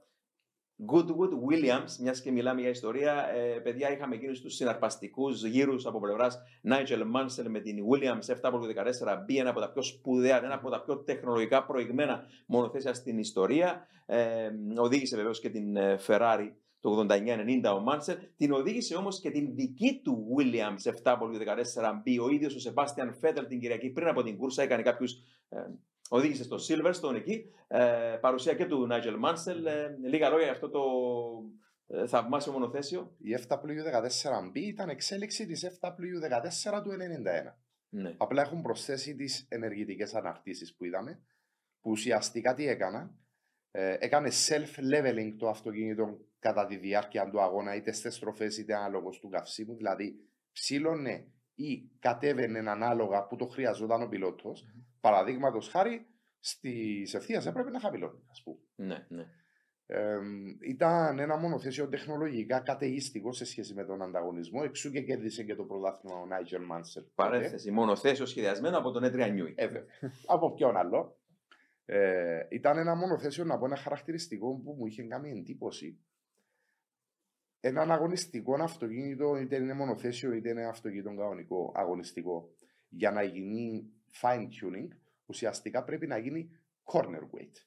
Δηλαδή, να δουν το κέντρο βάρους που είναι και να το χαμηλώσουν όσο το δυνατόν περισσότερο μπορούν. Τα μονο... Για την ιστορία, τα μονοθέσια της Φόρμουλα 1 είναι περίπου προς τα πίσω και ο λόγος είναι ότι έχουν τον κινητήρα και το κυβότιο ταχυτήτων πίσω. Γι' αυτόν τον λόγο. Το συγκεκριμένο αυτοκίνητο δεν ήταν τόσο εξαρτώμενο από το corner weight που ποιου να το πεις αυτό για να το πιστέψει. Τόσο καλό ήταν βάσει του, του suspension και οι δηλώσεις καμιά φορά που έκανε και ο Πατρέζε τις βρήκα και λίγο κομικές. Δηλαδή, το μονοθέσιο μόλις το έκανα ήταν περισσότερο χαμηλό μπροστά και πιο ψηλό πίσω είχε το λεγόμενο rake. Και λέει στην ευθεία ε, ήταν σαν parachute, σαν αλεξίπτωτο, δηλαδή είχε αυτόν το. Ε, έχαναν περίπου 8 χιλιόμετρα για παράδειγμα στην ευθεία σε σχέση με τον ανταγωνισμό. Κερδίζαν περισσότερα από 10 στι στροφέ και διέλυσαν τον ανταγωνισμό. Δηλαδή είναι απίστευτο το συγκεκριμένο. Τώρα που είπε και για Ρικάρτο Πατρέζε, τώρα με παίρνεις αρκετά χρόνια πίσω. Αλλά όταν ξεκίνησαν πρώτα οι Williams με την FW14 το 1991, θεωρούσα τον Ρικάρτο Πατρέζε πραγματικά το καλοκαίρι του 1991 δεν υπήρχε πιο γρήγορος πιλότος στον κόσμο. Ε, ε, πήρε τρία συνεχόμενα pole position εις βάρος του Λονταριού Νάιτζελ Μάνσελ, του ομόσταυρου του και του θρελικού Άιρτον Σένα. Από μόνο του αυτό είναι φοβερό. Την επόμενη χρονιά όμως, το 1992, όταν κατέκτησε τον τίτλο Νάιτζελ Μάνσελ και κέρδισε τους πρώτους πέντε, νομίζω, συνεχόμενους αγώνες, ρεκόρ για την εποχή, ο Ρικάρτο Πατρέζε αφανίστηκε. Τον διέλυσε ο Μάντσερ και για χρόνια. Μόνο για μια νίκη. Ναι, μόνο μια νίκη. Και, ναι, και το είχα απορία για χρόνια μέχρι που μου έλυσε την απορία ο ίδιος ο Ρικάρτο Πατρέζε, διότι λέει στις δηλώσεις του ότι εφόσον η αλλαγή που είπες, Σπύρο, η Williams 7W14 του 91 από την 7W14B του 92, η διαφορά ήταν κυρίως η ενεργητική ανάρτηση. Ναι. Και εκεί που ο Πατρέζε λειτουργούσε με τα φυσιολογικά ανθρώπινα ένστικτα να στρίψει πάνω σε μια στροφή, ο Μάνσελ μπορούσε εκεί που στη μέση της στροφή η ενεργητική ανάρτηση, τώρα μιλάμε όταν το αυτοκίνητο το βλέπεις, ας το πούμε σταθμευμένο, η ανάρτηση κάνει ναι, ναι. αυτό το πράγμα. Ναι. Τέλος πάντων, διορθώνει και έχει και αυτόματο ύψος ε, οδήγησης του αυτοκινήτου από το έδαφος. Το λεγόμενο active right height, ναι. ε, ενεργητική ανάρτηση, ενεργοτικό ε, ύψος του αυτοκινήτου από το έδαφος. Άρα, στη μέση μιας στροφή, το αυτοκίνητο μετατοπιζόταν, ε, άλλαζε το, το ύψος ναι, του. Self-leveling. Και αυτό, ναι, self-leveling. Και α, άρα ο πιλότος έπρεπε να λειτουργήσει βάσει αντίδρασης της κίνησης του αυτοκινήτου και όχι με το φυσικό του, αν θέλεις, ένστικτο οδήγησης. Και αυτό τον πατρέζε, τον, τον τσάκωσε και δεν μπορούσε να, να, να λειτουργήσει με αυτόν τον τρόπο. Και το άλλο που παραδέχτηκε ο Πατρέζε είναι ότι η μυϊκή δύναμη του Νάιτζελ Μάνσελ, δηλαδή χρειαζόταν τρομερή μυϊκή Ναι, δύναμη, ναι. ήταν τον Λοντάριο Μάνσελ, και, και πραγματικά τον αφάνισε το 92, πήρε τον τίτλο. Ε, και αυτή είναι η ιστορία λίγο πολύ της FW14V όσον αφορά τον, ε, την κόντρα, αν θέλετε, την εσωτερική Πατρέζε Μάνσελ, γιατί ο Μάνσελ υπερίσχυσε και ε, μπροστά το 92, Μάριε. Ε, είχα την τύχη να δω τη συγκεκριμένη Williams, συγκεκριμένα στον Grand Prix του 2017 στο Silverstone που ήμουν εκεί. Ήταν τα 40 χρόνια της Williams όπου είχαν κάνει έναν ε, λεγόμενο parade lap που είχαν τρέξει διάφορες Williams όπως η FW08, με τελευταία τη Williams στη 7 14β που είχε οδηγήσει ο Κάνουν ε, Τσάντχοκ. Ο ήχος του 3,5 λίτρο V10 ήταν ε, εκκοφαντικός. Ε, Μου μένει ακόμη στη μνήμη όλοι στον Grand Stars που βρισκόμαστε όταν είχε έρθει μπροστά μας η Williams, απλά κανείς δεν μιλούσε. Ήταν, λες, ή- ήταν βοβός κινηματογράφος για μας, αλλά όχι για τη Williams, γιατί τόσο εκκοφαντικό ήχος που έχω πάει σε Grand Prix που ήταν V10 κινητήρες, είναι πολύ πιο ε, δυνατός ο ήχος αυτής. Απλά σκεφτείτε ήταν ένα μονοθέσιο μόνο που όλοι είχαν μείνει άφωνοι, πόσο μάλλον να βλέπεις έναν Grand Prix με 20 και μονοθέσια να τρέχουν ε, στην πίστα. Ε, αυτό που έχεις πει για το active suspension είναι Μια σωστό. μικρή παρένθεση που λες Μαρία. Όταν πήγα και εγώ πρώτη φορά στη Μόντζα του 93, δηλαδή 3,5 λίτρα αντί 3, 3,5 λίτρα ατμοσφαιρική V8, V10, V12 και μετά όταν έγιναν ε, τρίλιτροι οι κινητήρες, υπήρχε η διαφορά στην ποιότητα και στην Μμμ. ένταση ακόμα του ήχου. Δηλαδή, ε, όσοι μας αξίωσε ο Θεός πραγματικά και προλάβαμε εκείνη την πολύ μικρή περίοδο, το μικρό φεγγάρι, το, το φεγγάρι εκείνο το μεταξύ 87, 1987, ε, ήρθα για πρώτη φορά 3,5 λίτρα κινητήρες που χρησιμοποιούσαν αρχικά οι μικρές ομάδες, το λεγόμενο τότε Jim Clark Cup. Οι κορυφαίες ομάδες είχαν τέρμο κινητήρες. 87 ήρθαν και άντεξαν μέχρι το 94. 94. Ναι, ναι. Ε, από το 87 μέχρι 94 είχαμε 3,5 λίτρα εμ, ατμοσφαιρικούς κινητήρες στη φόρμουλα που ήταν οι πιο μελωδικοί, οι πιο Ναι. δυνατοί που σε έκαναν και αυτή η Williams φορούσε εκείνο τον κινητήρα. Ναι. Ε, έλεγες; Ε, συγκεκριμένα ε, το αναφέρει ο, ο, ο Nigel Mansell ότι λόγω του active suspension ένας οδηγός δεν μπορούσε να οδηγήσει μαζί με το ένστικτο αυτός πώς νιώθει με το μονοθέσιο ήταν το μονοθέσιο θα κάνει τη δουλειά του απλά εσύ πρέπει να είσαι έτοιμος να, βασικά να πιστέψεις στο μονοθέσιο ότι θα δουλέψει το active suspension θα μπορείς να περάσεις από ένα chicane. Σε περίπτωση που δεν δουλέψει απλά θα έχεις ατύχημα μου. Νομίζω το 92 ο Nigel Mansell είχε ένα ατύχημα ε, σε κάποιον αγώνα ε, λόγω επί- του active suspension, αλλά επί το πλήστον έχει κερδίσει 14 αγώνες στη συγκεκριμένη σεζόν. Ε, να αναφέρουμε ότι ε, το active suspension είναι λόγω κάποιων ε, hydraulic ε, sensors, βαλβίδων κύριο- ε, συγκεκριμένα, τα οποία είναι γνωστά ως MOOCs. Ε, τα MOOCs είναι, χρησιμοποιούνταν κυρίως στα αεροπλάνα επί το 50 συγκεκριμένα, οι οποίες είναι κάποιες βαλβίδες οι οποίες μπορούσαν να, να λειτουργήσουν με πολύ λίγο ρεύμα, που είναι πολύ σημαντικό γιατί μπορούν να λειτουργούν κατευθείαν από το ECU και μπορούν να λειτουργήσουν οι βαλβίδες μέχρι ένα ε, μιλισεκόντ, τους παίρνει μόνο να γίνει η κίνηση της βαλβίδας, που είναι λιγότερο από 100 γραμμάρια κάθε μία. Έτσι- Έτσι τα μονοθέσια ακόμη έχουν τις συγκεκριμένες βαλβίδες, φυσικά όχι για το active suspension, αλλά τα έχουν για τον brake balance ε, ή αν δούμε πιο παλιούς αγώνες όταν είχαν ανεφοδιασμού στο fuel flap που άνοιγε τόσο πολύ Αυτό γρήγορα, ήταν, ναι. αυτό ήταν MOOC που χρησιμοποιούσας. Και τότε, μιλώντας για τη τεχνολογία της εποχής εκείνης που ήταν η Williams 714 το 92, η αντίστοιχη McLaren, η MP4 το 92. Ναι, Ε, 7. MP4 κάθετος 7, Ναι, σωστά. Η MP4 το 92, ο Ρον Ντένις έλεγε τότε όταν προ, προ, σιγά σιγά βάζε και η, και η McLaren ε, ενεργητική ανάρτηση, έλεγε ότι είχαν ένα, ένα σύστημα όπως το Sonar που διαβάζει 200 φορές το δευτερόλεπτο την άσφαλτο Μμμ. για να δίνει διαταγή στον εγκέφαλο του, του, της ενεργητικής ανάρτησης να αλλάζει 200 φορές το δευτερόλεπτο θεωρητικά για να μπορεί να διαβάζει το δρόμο και να αλλάζει τα χαρακτηριστικά της. Τώρα Ναι. τεχνολογία πριν 30 χρόνια. Σήμερα τα χρησιμοποιούν ακόμα τα sonar. Τα είδα με τα μάτια μου. Τα εγώ στο Sonar, Spa. ναι, ναι, ναι, ναι, ναι. Τα περνούν πάνω από τον άσφαλτο, διαβάζουν τις ανομαλίες, την πυκνότητα, τη, το, τη δομή του ασφάλτου και αναλόγως. Ξέρουν από πριν τη φθορά που θα έχουν. Τις δοκιμές σας κάνουν παραπάνω για να κονφερμάρουν αν θα έχουν αυτή τη φθορά. ναι. Μου έκανε τρομερή εντύπωση η τεχνολογία που χρησιμοποιούν αυτή το sonar και κυρίως που γινόταν τότε. Δηλαδή το 2022 να γίνεται, ε, είναι κατανοητό. Ναι. Να και το 92 όμως, Α, είναι ακριβώς, απίστευτο. ακριβώς.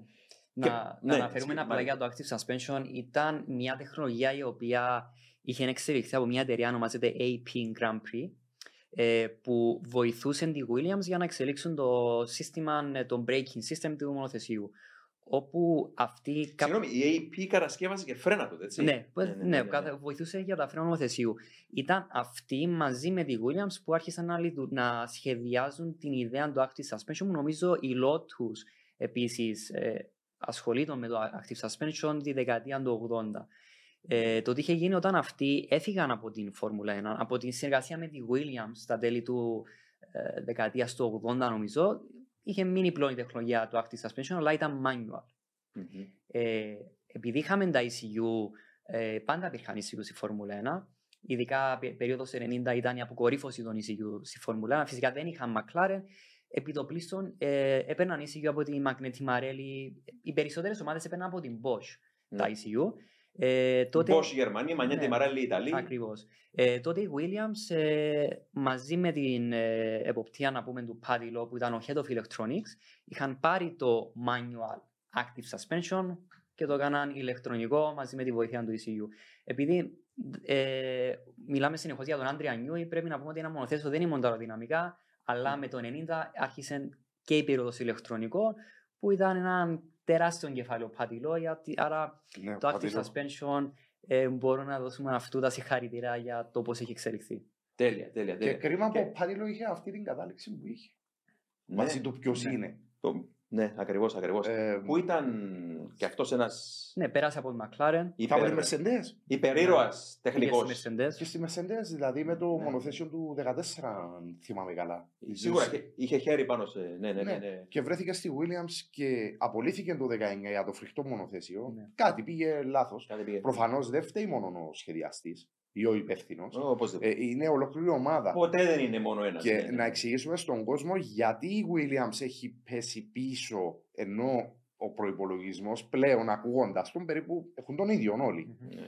Ε, ο κανόνας λέει να έχουν τον ίδιο, δεν έχουν τον ίδιο. Τα, Τα ξέρουμε, ξέρουμε αυτά. αυτά.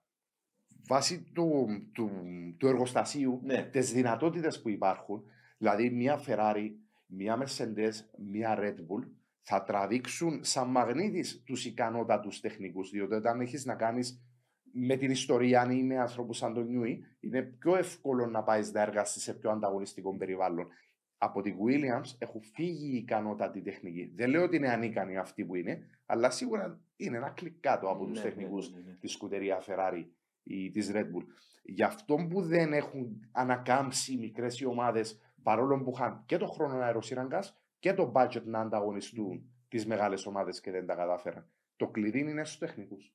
Είναι απίστευτο καμιά φορά. Ναι. που Σκέφτεσαι Ναι. πόσο έχει γλιστρήσει πίσω αυτή η υπερομάδα, η, η Williams Ναι. Grand Prix Engineering που μα έδωσε αυτή την F14B μεταξύ πολλών άλλων βεβαίως Ναι. ισχυρών μονοθέσεων. Αλλά. Ε, Έχουν οδηγήσει οι καλύτεροι του κόσμου στη Williams. οπωσδήποτε. Ο Προ, το Σένα, ο Μάνσερ. Ναι, όμως αν ύστερει μια ομάδα από τεχνογνωσία για χρόνια, Ναι, χρόνια ναι, είναι ναι. δύσκολο να Ακριβώς. ανακάμψει. Αυτό, Αυτό είναι που λέμε. θα έλεγα, Ναι. ναι. Ναι, εγώ, ναι, η, ναι. η McLaren ναι, ήταν ε, αρκετές, εγώ δεν το λέω άσχημες σεζόν, λο- το λέω κομικοτραγικές σεζόν με τη Honda το τι είχε Ναι, γίνει, Ναι. αλλά η τεχνογνωσία ήταν εκεί. Αν ήταν μια άλλη ομάδα που να είχαν έναν κινητήρα Honda, ε, σας λέω ότι θα ήταν τελευταίοι, τουλάχιστον η, η McLaren κατάφερε να πάρει κάποιες πέμπτες θέσεις με τον Ναι, Αλόνσο ναι.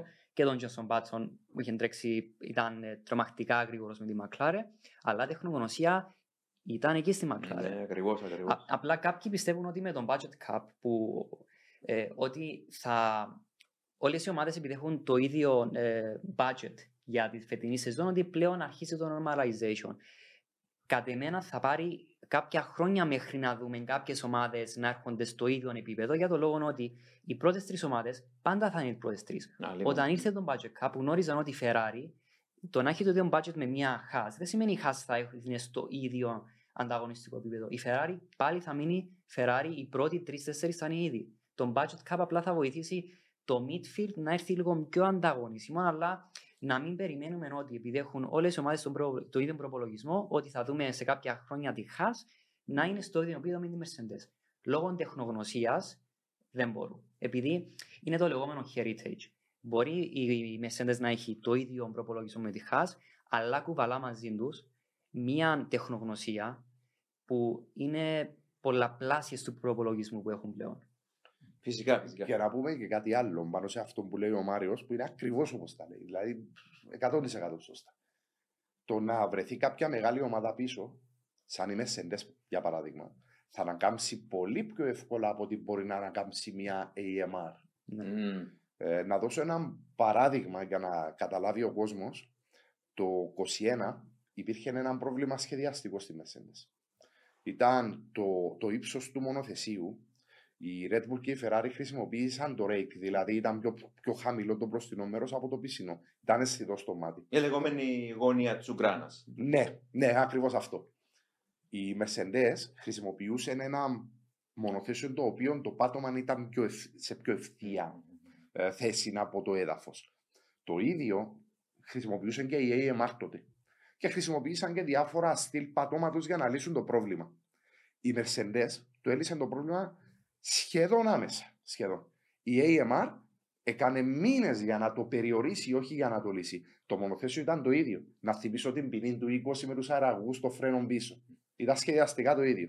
Πότε βρήκε τη λύση η μια ομάδα, πώς... Το budget ήταν το ίδιο. Ναι, το ναι, σασί ναι. ήταν το ίδιο το αυτοκίνητο. Πότε τα Είναι έλυσαν. απίστευτο ναι, αυτό που λέμε. Ναι, ναι. Η τεχνογνωσία, η πείρα, η ικανότητα των μεγάλων Βέβαια. ομάδων είναι μέρα νύχτα και ακόμα και αν έχουν τον ίδιο προπολογισμό, όπως λέει ο Μάριος, θα τους πάρει χρόνια.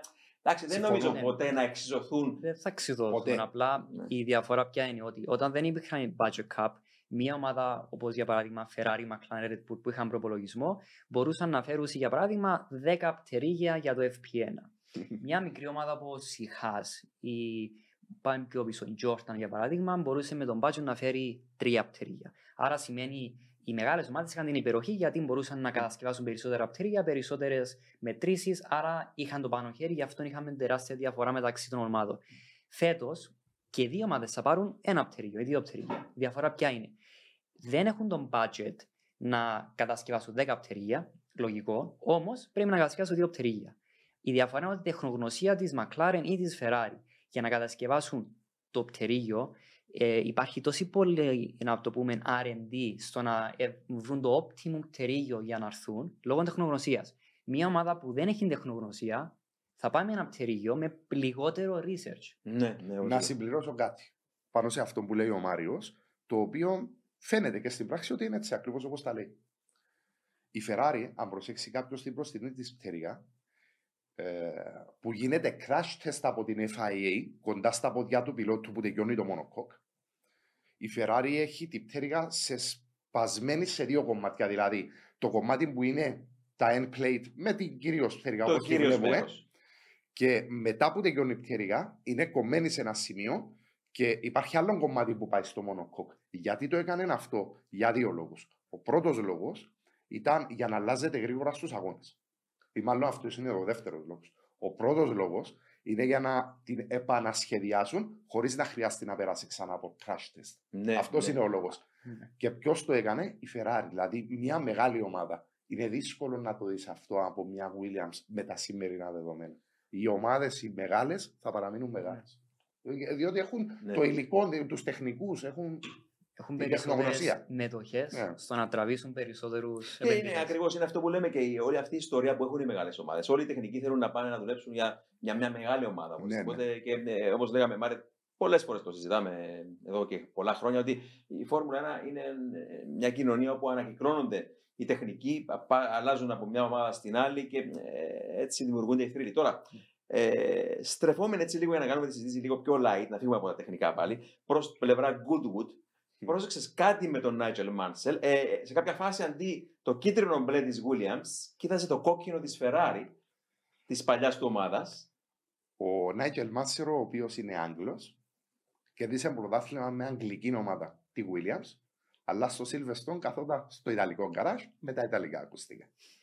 Όποιος γενικά περάσει από τη Ferrari, μάλλον συνδέεται ιδιαίτερα με την εθνική κοκκινή Ιταλίας, όπως σωστά μου είπες. Γενικά είναι η ομάδα που αγαπούν όλοι οι πιλότοι που θέλουν να τρέξουν. Όλοι οι πιλότοι είναι η πιο ιστορική ομάδα, είναι η πιο πολυνίκης ομάδα, η πιο πολυπρωταθλήτρια. Ε, είναι από το 29 βέβαια, υπάρχει λογική το γιατί. Ακόμα και ο Χάμιλτον ήθελε να πάει. Ο Φέτελ είπε ότι είμαστε όλοι οπαδοί της Ferrari. Ναι. Ε, Είναι μια σύνδεση που Τώρα, υπάρχει. που λες είναι για- θρύλος, Είναι θρύλος. Ε, λες για την, την έγκλη αυτή, το, το θρύλο της ε, Ferrari και τον Nigel Mansell, το πάθος του. Και θυμάμαι έλεγε μια πολύ πολύ όμορφη ιστορία που αποδεικνύει πώς βλέπουν οι τυφώζοι τους πιλότους της Ferrari και αν δεν το ζήσει ένας πιλότος αυτό δεν μπορεί να το καταλάβει, αν δεν οδηγήσει για τη Ferrari. Ε, λέει ότι έκανε δοκιμαστικά με εκείνη την ε, φοβερή Ferrari 640 ε, του 89. Αρχικά το αυτοκίνητο ήταν, ήταν 639, πρωτού μπει ο μεγάλος άραγο. Ανασχεδίασε ο Τζον Μπαρνάρ τον αραγωγό πάνω από το κεφάλι του πιλότου. Προηγουμένως υπήρχαν δύο τρύπες δεξιά-αριστερά, δεν υπήρχε το κρύο κουτί από πάνω. Ναι, ναι. Αυτή ήταν η 639 κατά ακρίβεια, παρόλο που δεν είναι γραμμένη. Δεν... Α, Ήταν από την εύκολα εποχή στα, το στα Turbo. χαρτιά. Δεν το Από- βρίσκεις. Από την εποχή το τέρπο ήταν. Όχι, Οι δύο η αραγωγή. Α, μπο... ναι, Ναι. ακριβώς, ακριβώς. Ήταν, ήταν το μεταβατικό στάδιο. Επειδή έφυγαν από τέρπο, ακριβώς Σπύρο, το 88 προς 89, ήταν το μεταβατικό στάδιο προτού πάνε στην καθαρόαιμη 640. Η 639 του Τζον Μπάρναρντ είχε δύο πλαϊνές τρύπες όπως συνήθιζαν με τους turbo κινητήρες. Και σίγουρα ανακάλυψαν ότι ένας ατμοσφαιρικός αναπνέει καλύτερα με το κρύο κουτί από πάνω. Τα κλπ. throttle Αλλά- bells. Ναι, ακριβώς. Και ανακάλυψε βεβαίως ο Τζον Μπάρναρντ, τους επινόησε μάλλον, τους μοχλούς αλλαγής ταχυτήτων, τα- το, το λεγόμενο τότε ηλεκτρομαγνητικό Ναι. αυτόματο κιβώτιο ταχυτήτων, α, που ο ίδιος είπε ήθελε να δώσει και του πιλότου περισσότερο χώρο στο πιλωτήριο που δεν είχε τότε. Αν δείτε μονοθέσια αρχές του, ε, μέχρι αρχές του 90, οι υπόλοιπες ομάδες είχαν από το πλάι, αν κοιτάξεις τις φωτογραφίες, θα δεις εκείνη την φουσκάλα. Υπάρχει μια μικρή φουσκάλα στο πλάι. Ναι. Τι είναι αυτό, είναι για να, φορά, για να χωρά ο καρπός του πιλότου Ναι. που άλλαζε με τον συμβατικό μοχλό να χωράει και ο καρπός, αν είναι δυνατόν, διότι δεν υπήρχε τότε κανονισμός που να, επι, που να ε, βολεύει τον πιλότο στο πιλωτήριο. Οι σχεδιαστές όλοι έκαναν τα, τα, τα πιλωτήρια, αλλά τόσο απελπιστικά στενά. Αν είναι δυνατόν, ο Έιντριαν Νιούι, ας πούμε, κάποιος θα έκοβε και ένα χέρι του πιλότου. αλλά ε, υπήρχε εκείνη, εκείνη η φουσκάλα για να μπει μέσα, έστω να χωρά τον, μο- το, τον καρπό του πιλότου για να αλλάζει ταχύτητα. Και ο, ο Τζον Μπάρναρντ απελευθέρωσε τους και έβαλε τους μοχλούς στο τιμόνι και κέρδισε με εκείνο το μονοθέσιο ο Μάνσελ στο ντεμπούτο του, το Grand Prix του Rio de Janeiro στη Βραζιλία, με εκείνη την Ferrari ε, που μετονομάστηκε από 639-640 τελικά. Λοιπόν, και μια πολύ όμορφη ιστορία εδώ. Νομίζω ο Μάρσελ λέει ότι εκείνο το μονοθέσιο στα χειμερινά, χειμερινά δοκιμαστικά δεν άντεχε ποτέ περισσότερο από 7 συνεχόμενους γύρους. Η κούρσα στη Βραζιλία τότε ήταν 60 γύρι. Και ο Μάνσελ, νομίζω λέει την ιστορία ότι βρήκε έναν πιλότο της British Airways που θα παρακολουθούσε την κούρσα και του είπε: Θέλω να πάω πίσω στην Αγγλία εγκαίρω. Και του λέει, επειδή το πιο πιθανό, του λέει τι ώρα είναι η πτήση και του λέει, ξέρω, του είπε μια ώρα η οποία ήταν πριν τελειώσει η κούρσα. Και του λέει, επειδή ποτέ δεν νομίζω να αντέξει η Ferrari περισσότερου από 7 γύρους, έκλεισε να φύγει, πτήση, πολύ πριν τελειώσει η κούρσα ο Μάντσελ. Και τι έγινε, παιδιά, τελικά; Κέρδισε την κούρσα. Άντεξε, Άντεξε. 60 γύρους, έχασε εννοείται την πτήση ο Μάντσελ. Ε, και, και, και κέρδισε το πρώτο Grand Prix στον τεπούτο του, με τα, ε, στον τεπούτο της Ferrari με τα, ε, ηλεκτρο- shift. με τα Ναι. paddle shift, κέρδισε την κούρσα. Αλλά η ιστορία που θέλω να πω, παιδιά, είναι μια άλλη από τον Μάνσε. Όταν, όταν ήταν ο χειμώνας και δοκίμαζε εκείνο το μονοθέσιο α, στο Φιωράνο, α, σε κάποια φάση λέει: Κάναμε διάλειμμα και πρέπει να πάω. Τέλος πάντων, είχα μια δουλειά να κάνω και θυμήθηκε ότι α, πρέπει να πάω στην, κάνω στην πόλη, λέει, στο Μαρανέλο, ε, και να αγοράσω ένα αρκουδάκι για το γιο μου τον Λίο. Το γιο του τον Λίο παρεμπιπτόντως που οδήγησε μαζί του πριν από λίγα χρόνια στο 24ωρο του Λεμάν. Αγωνίστηκαν πατέρας και νομίζω δύο, οι δύο γη του, του Μάνσελ μαζί, τέλος πάντων. Και πήγε να αγοράσει ένα αρκουδάκι για τον Λίο, την ώρα που έκανε διάλειμμα. Λέει, και βγαίνω, λέει, αφελής νεαρός τον λέει, βγήκα έξω στην πόλη, φορώντας τη στολή της Ferrari με το άλογο πάνω και μπήκε νομίζω σε μια Ferrari τεσταρόζα και βγήκε στην πόλη και λέει όπως έψαχνα λέει και είχε, δεν είχε πολύ χρόνο, πρέπει να στραφεί πίσω για το δοκιμαστικό να συνεχίσει. Ε, είδε traffic. Ουρά αυτοκινήτων, μεγάλη μπροστά.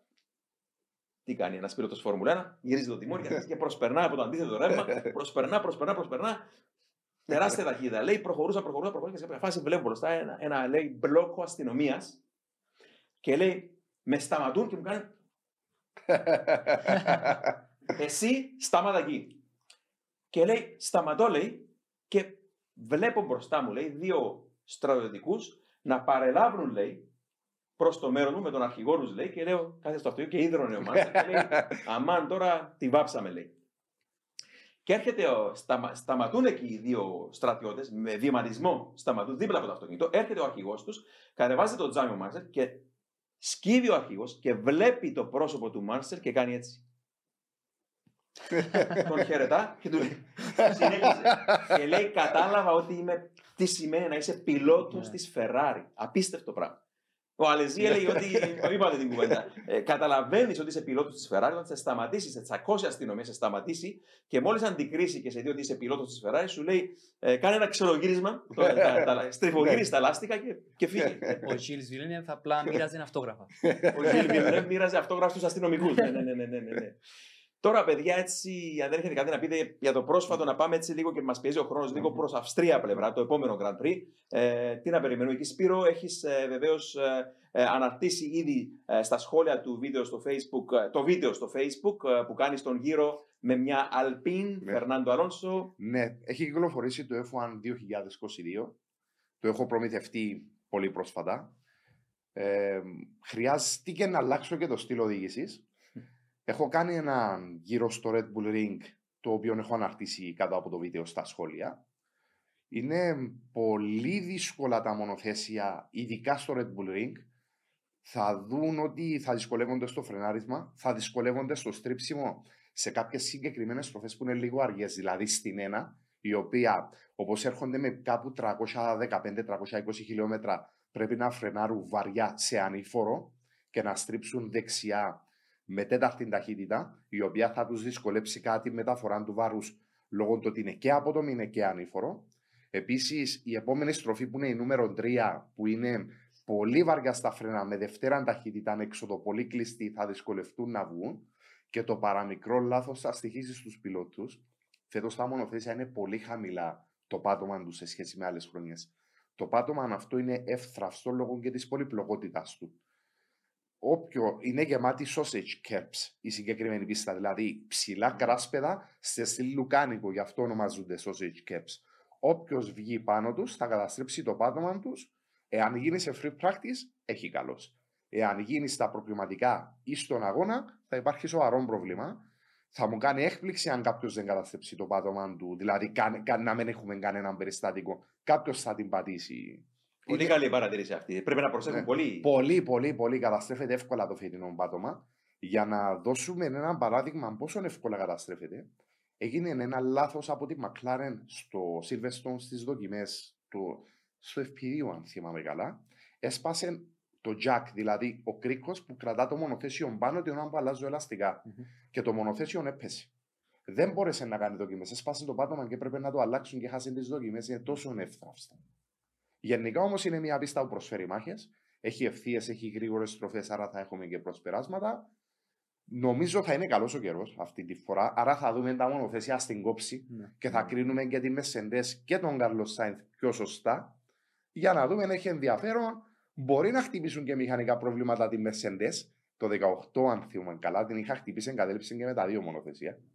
Δεν ξέρω αν θα χτυπήσουν οι Μεσεντέ, αλλά είναι πίστα που στρεσάρει και τους κινητήρες και τα κυβωτία. Λόγω του ε, στρεσάρονται επειδή υπάρχουν τελικές ψηλές. Ναι. Είναι, ο- το μεγαλύτερο μέρος του γύρου είναι ε, full throttle. Και σίγουρα είναι Ναι. και το ανώμαλο οδόστρωμα, είναι Ναι, ναι. πίστας σκ- που σκ- σκληρή για τα μονοθέσια. Μάρια. Ναι. Ε, είναι η, νομίζω είναι από τις, ε, από τις τρεις-τέσσερις πιο γρήγορες πίστες Ναι. που έχουμε στη Φόρμουλα 1. Ε, σημαντικό να αναφέρουμε ότι το, ε, το, η, πρώτη, ο, η μισή πίστα είναι ανηφορική που είναι καθαρά στο performance του μονοθεσίου με την υπόλοιπη μισή πίστα η κατηφορικό κομμάτι το οποίο είναι περισσότερο ε, γρήγορες στροφές.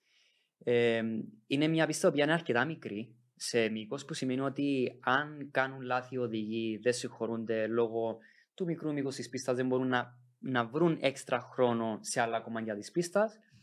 Ε, εγώ περιμένω από, το, από την Αυστρία να δούμε ε, αυτή τη φορά έναν καθαρό performance στο μονοθεσίο γιατί έχουν φέρει τόσα πολλά upgrades που δεν μπορέσαμε να δούμε τα upgrades. Γιατί στο FP3 στο qualifying είχαμε βροχερό μετά στο Κυριακή στον αγώνα στο Silverstone είχαν πάει με βροχερό setup άρα δεν μπορούσαμε να δούμε το full performance. Μμμ.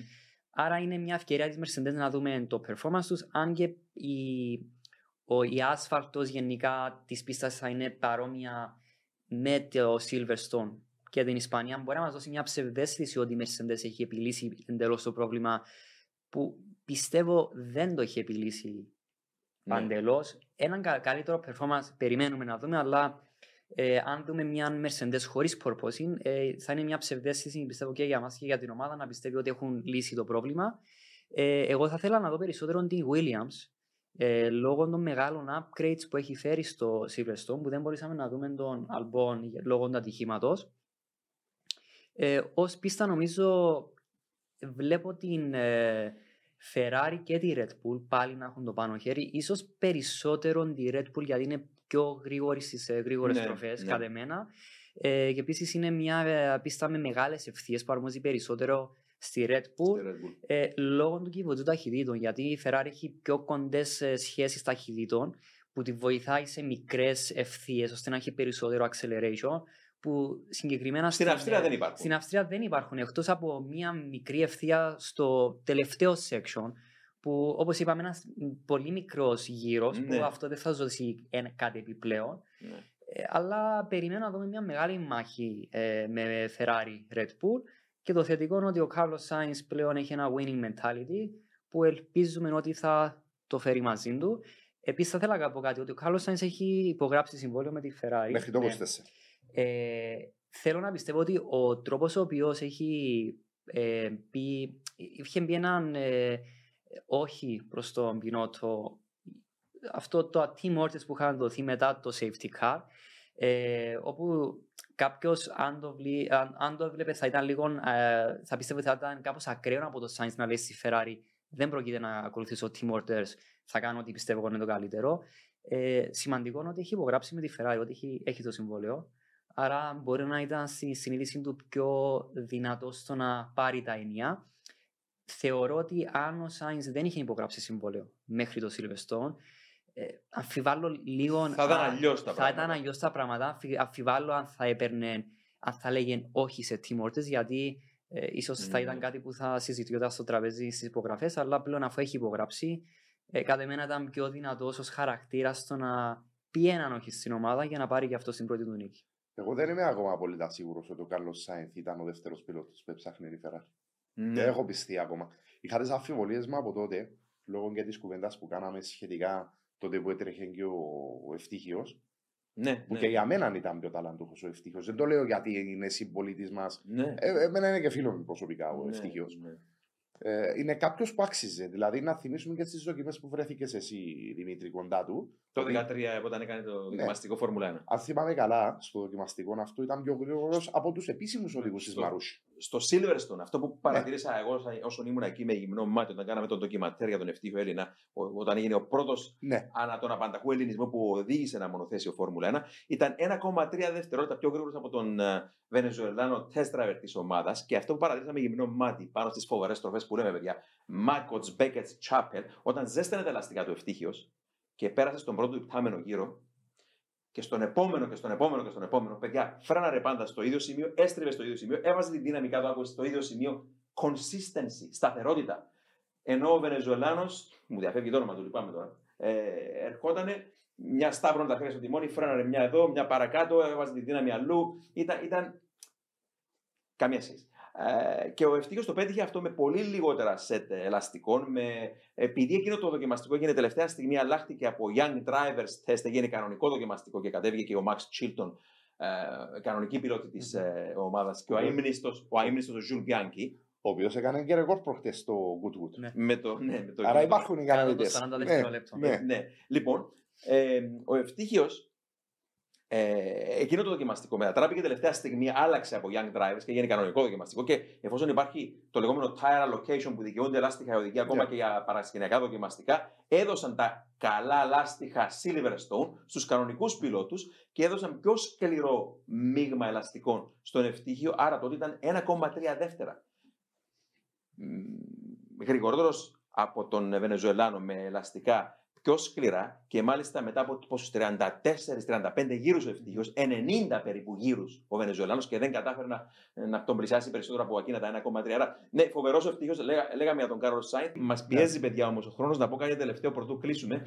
Ότι η πίστα της Αυστρίας βεβαίως αποτελεί μικρογραφία της παλιάς, του παλιού καλού, του θρηλυκού Όστεράιχρη, που οι βολίδες πετούσαν κυριολεκτικά πάνω στις στροφές. Μιλάμε για στροφές με πολύ πιο μεγάλης ακτίνας. Οι ευθείες ήταν πολύ πιο μεγάλες και οι στροφές πιο μεγάλης ακτίνας. Ε, ο Νέλσον Μπικέ που πήρε το τελευταίο pole position α, με τη Williams Honda το 87. Πάνω στην τελευταία, όταν λέμε τελευταίο pole, εννοούμε στην τελευταία, τελευταία φορά που χρησιμοποιήθηκε Παλιά το πίστα. παλιό Osterring, παλιά πίστα, 256 χιλιόμετρα την ώρα και σύμφωνα με κάποιους υπολογισμούς που έχω κάνει, εάν έτρεχε η Φόρμουλα σήμερα εκεί, σε εκείνη την πίστα, η μέση ωραία ταχύτητα του γύρου στα προγραμματικά θα ήταν γύρω στα 270 χιλιόμετρα την ώρα το pole position, παιδιά. Άρα μιλάμε για τρομακτική πίστα με τεράστιες ακτίνας στροφές, Μμμ. ε, πολύ στενές στροφές, Ήταν πολύ στενή η πίστα. Να δώσω ένα παράδειγμα, όταν ερχόντουσαν το 86 1400 ύπη, η Brabham BMW του Derek Warwick χτυπούσε γύρω στα 350 χιλιόμετρα στην ευθεία και για να πάρει την πρώτη στροφή, τότε τη λεγόμενη Hella Licht, που δεν υπήρχε chicane, μιλώ για την παλιά πίστα Ναι, της ναι, ναι. Αυστρίας, κα- μετά το ατύχημα του Mark Donohue έβαλαν το 75, έβαλαν chicane. Ένα chicane. Ε, ε, έστριβαν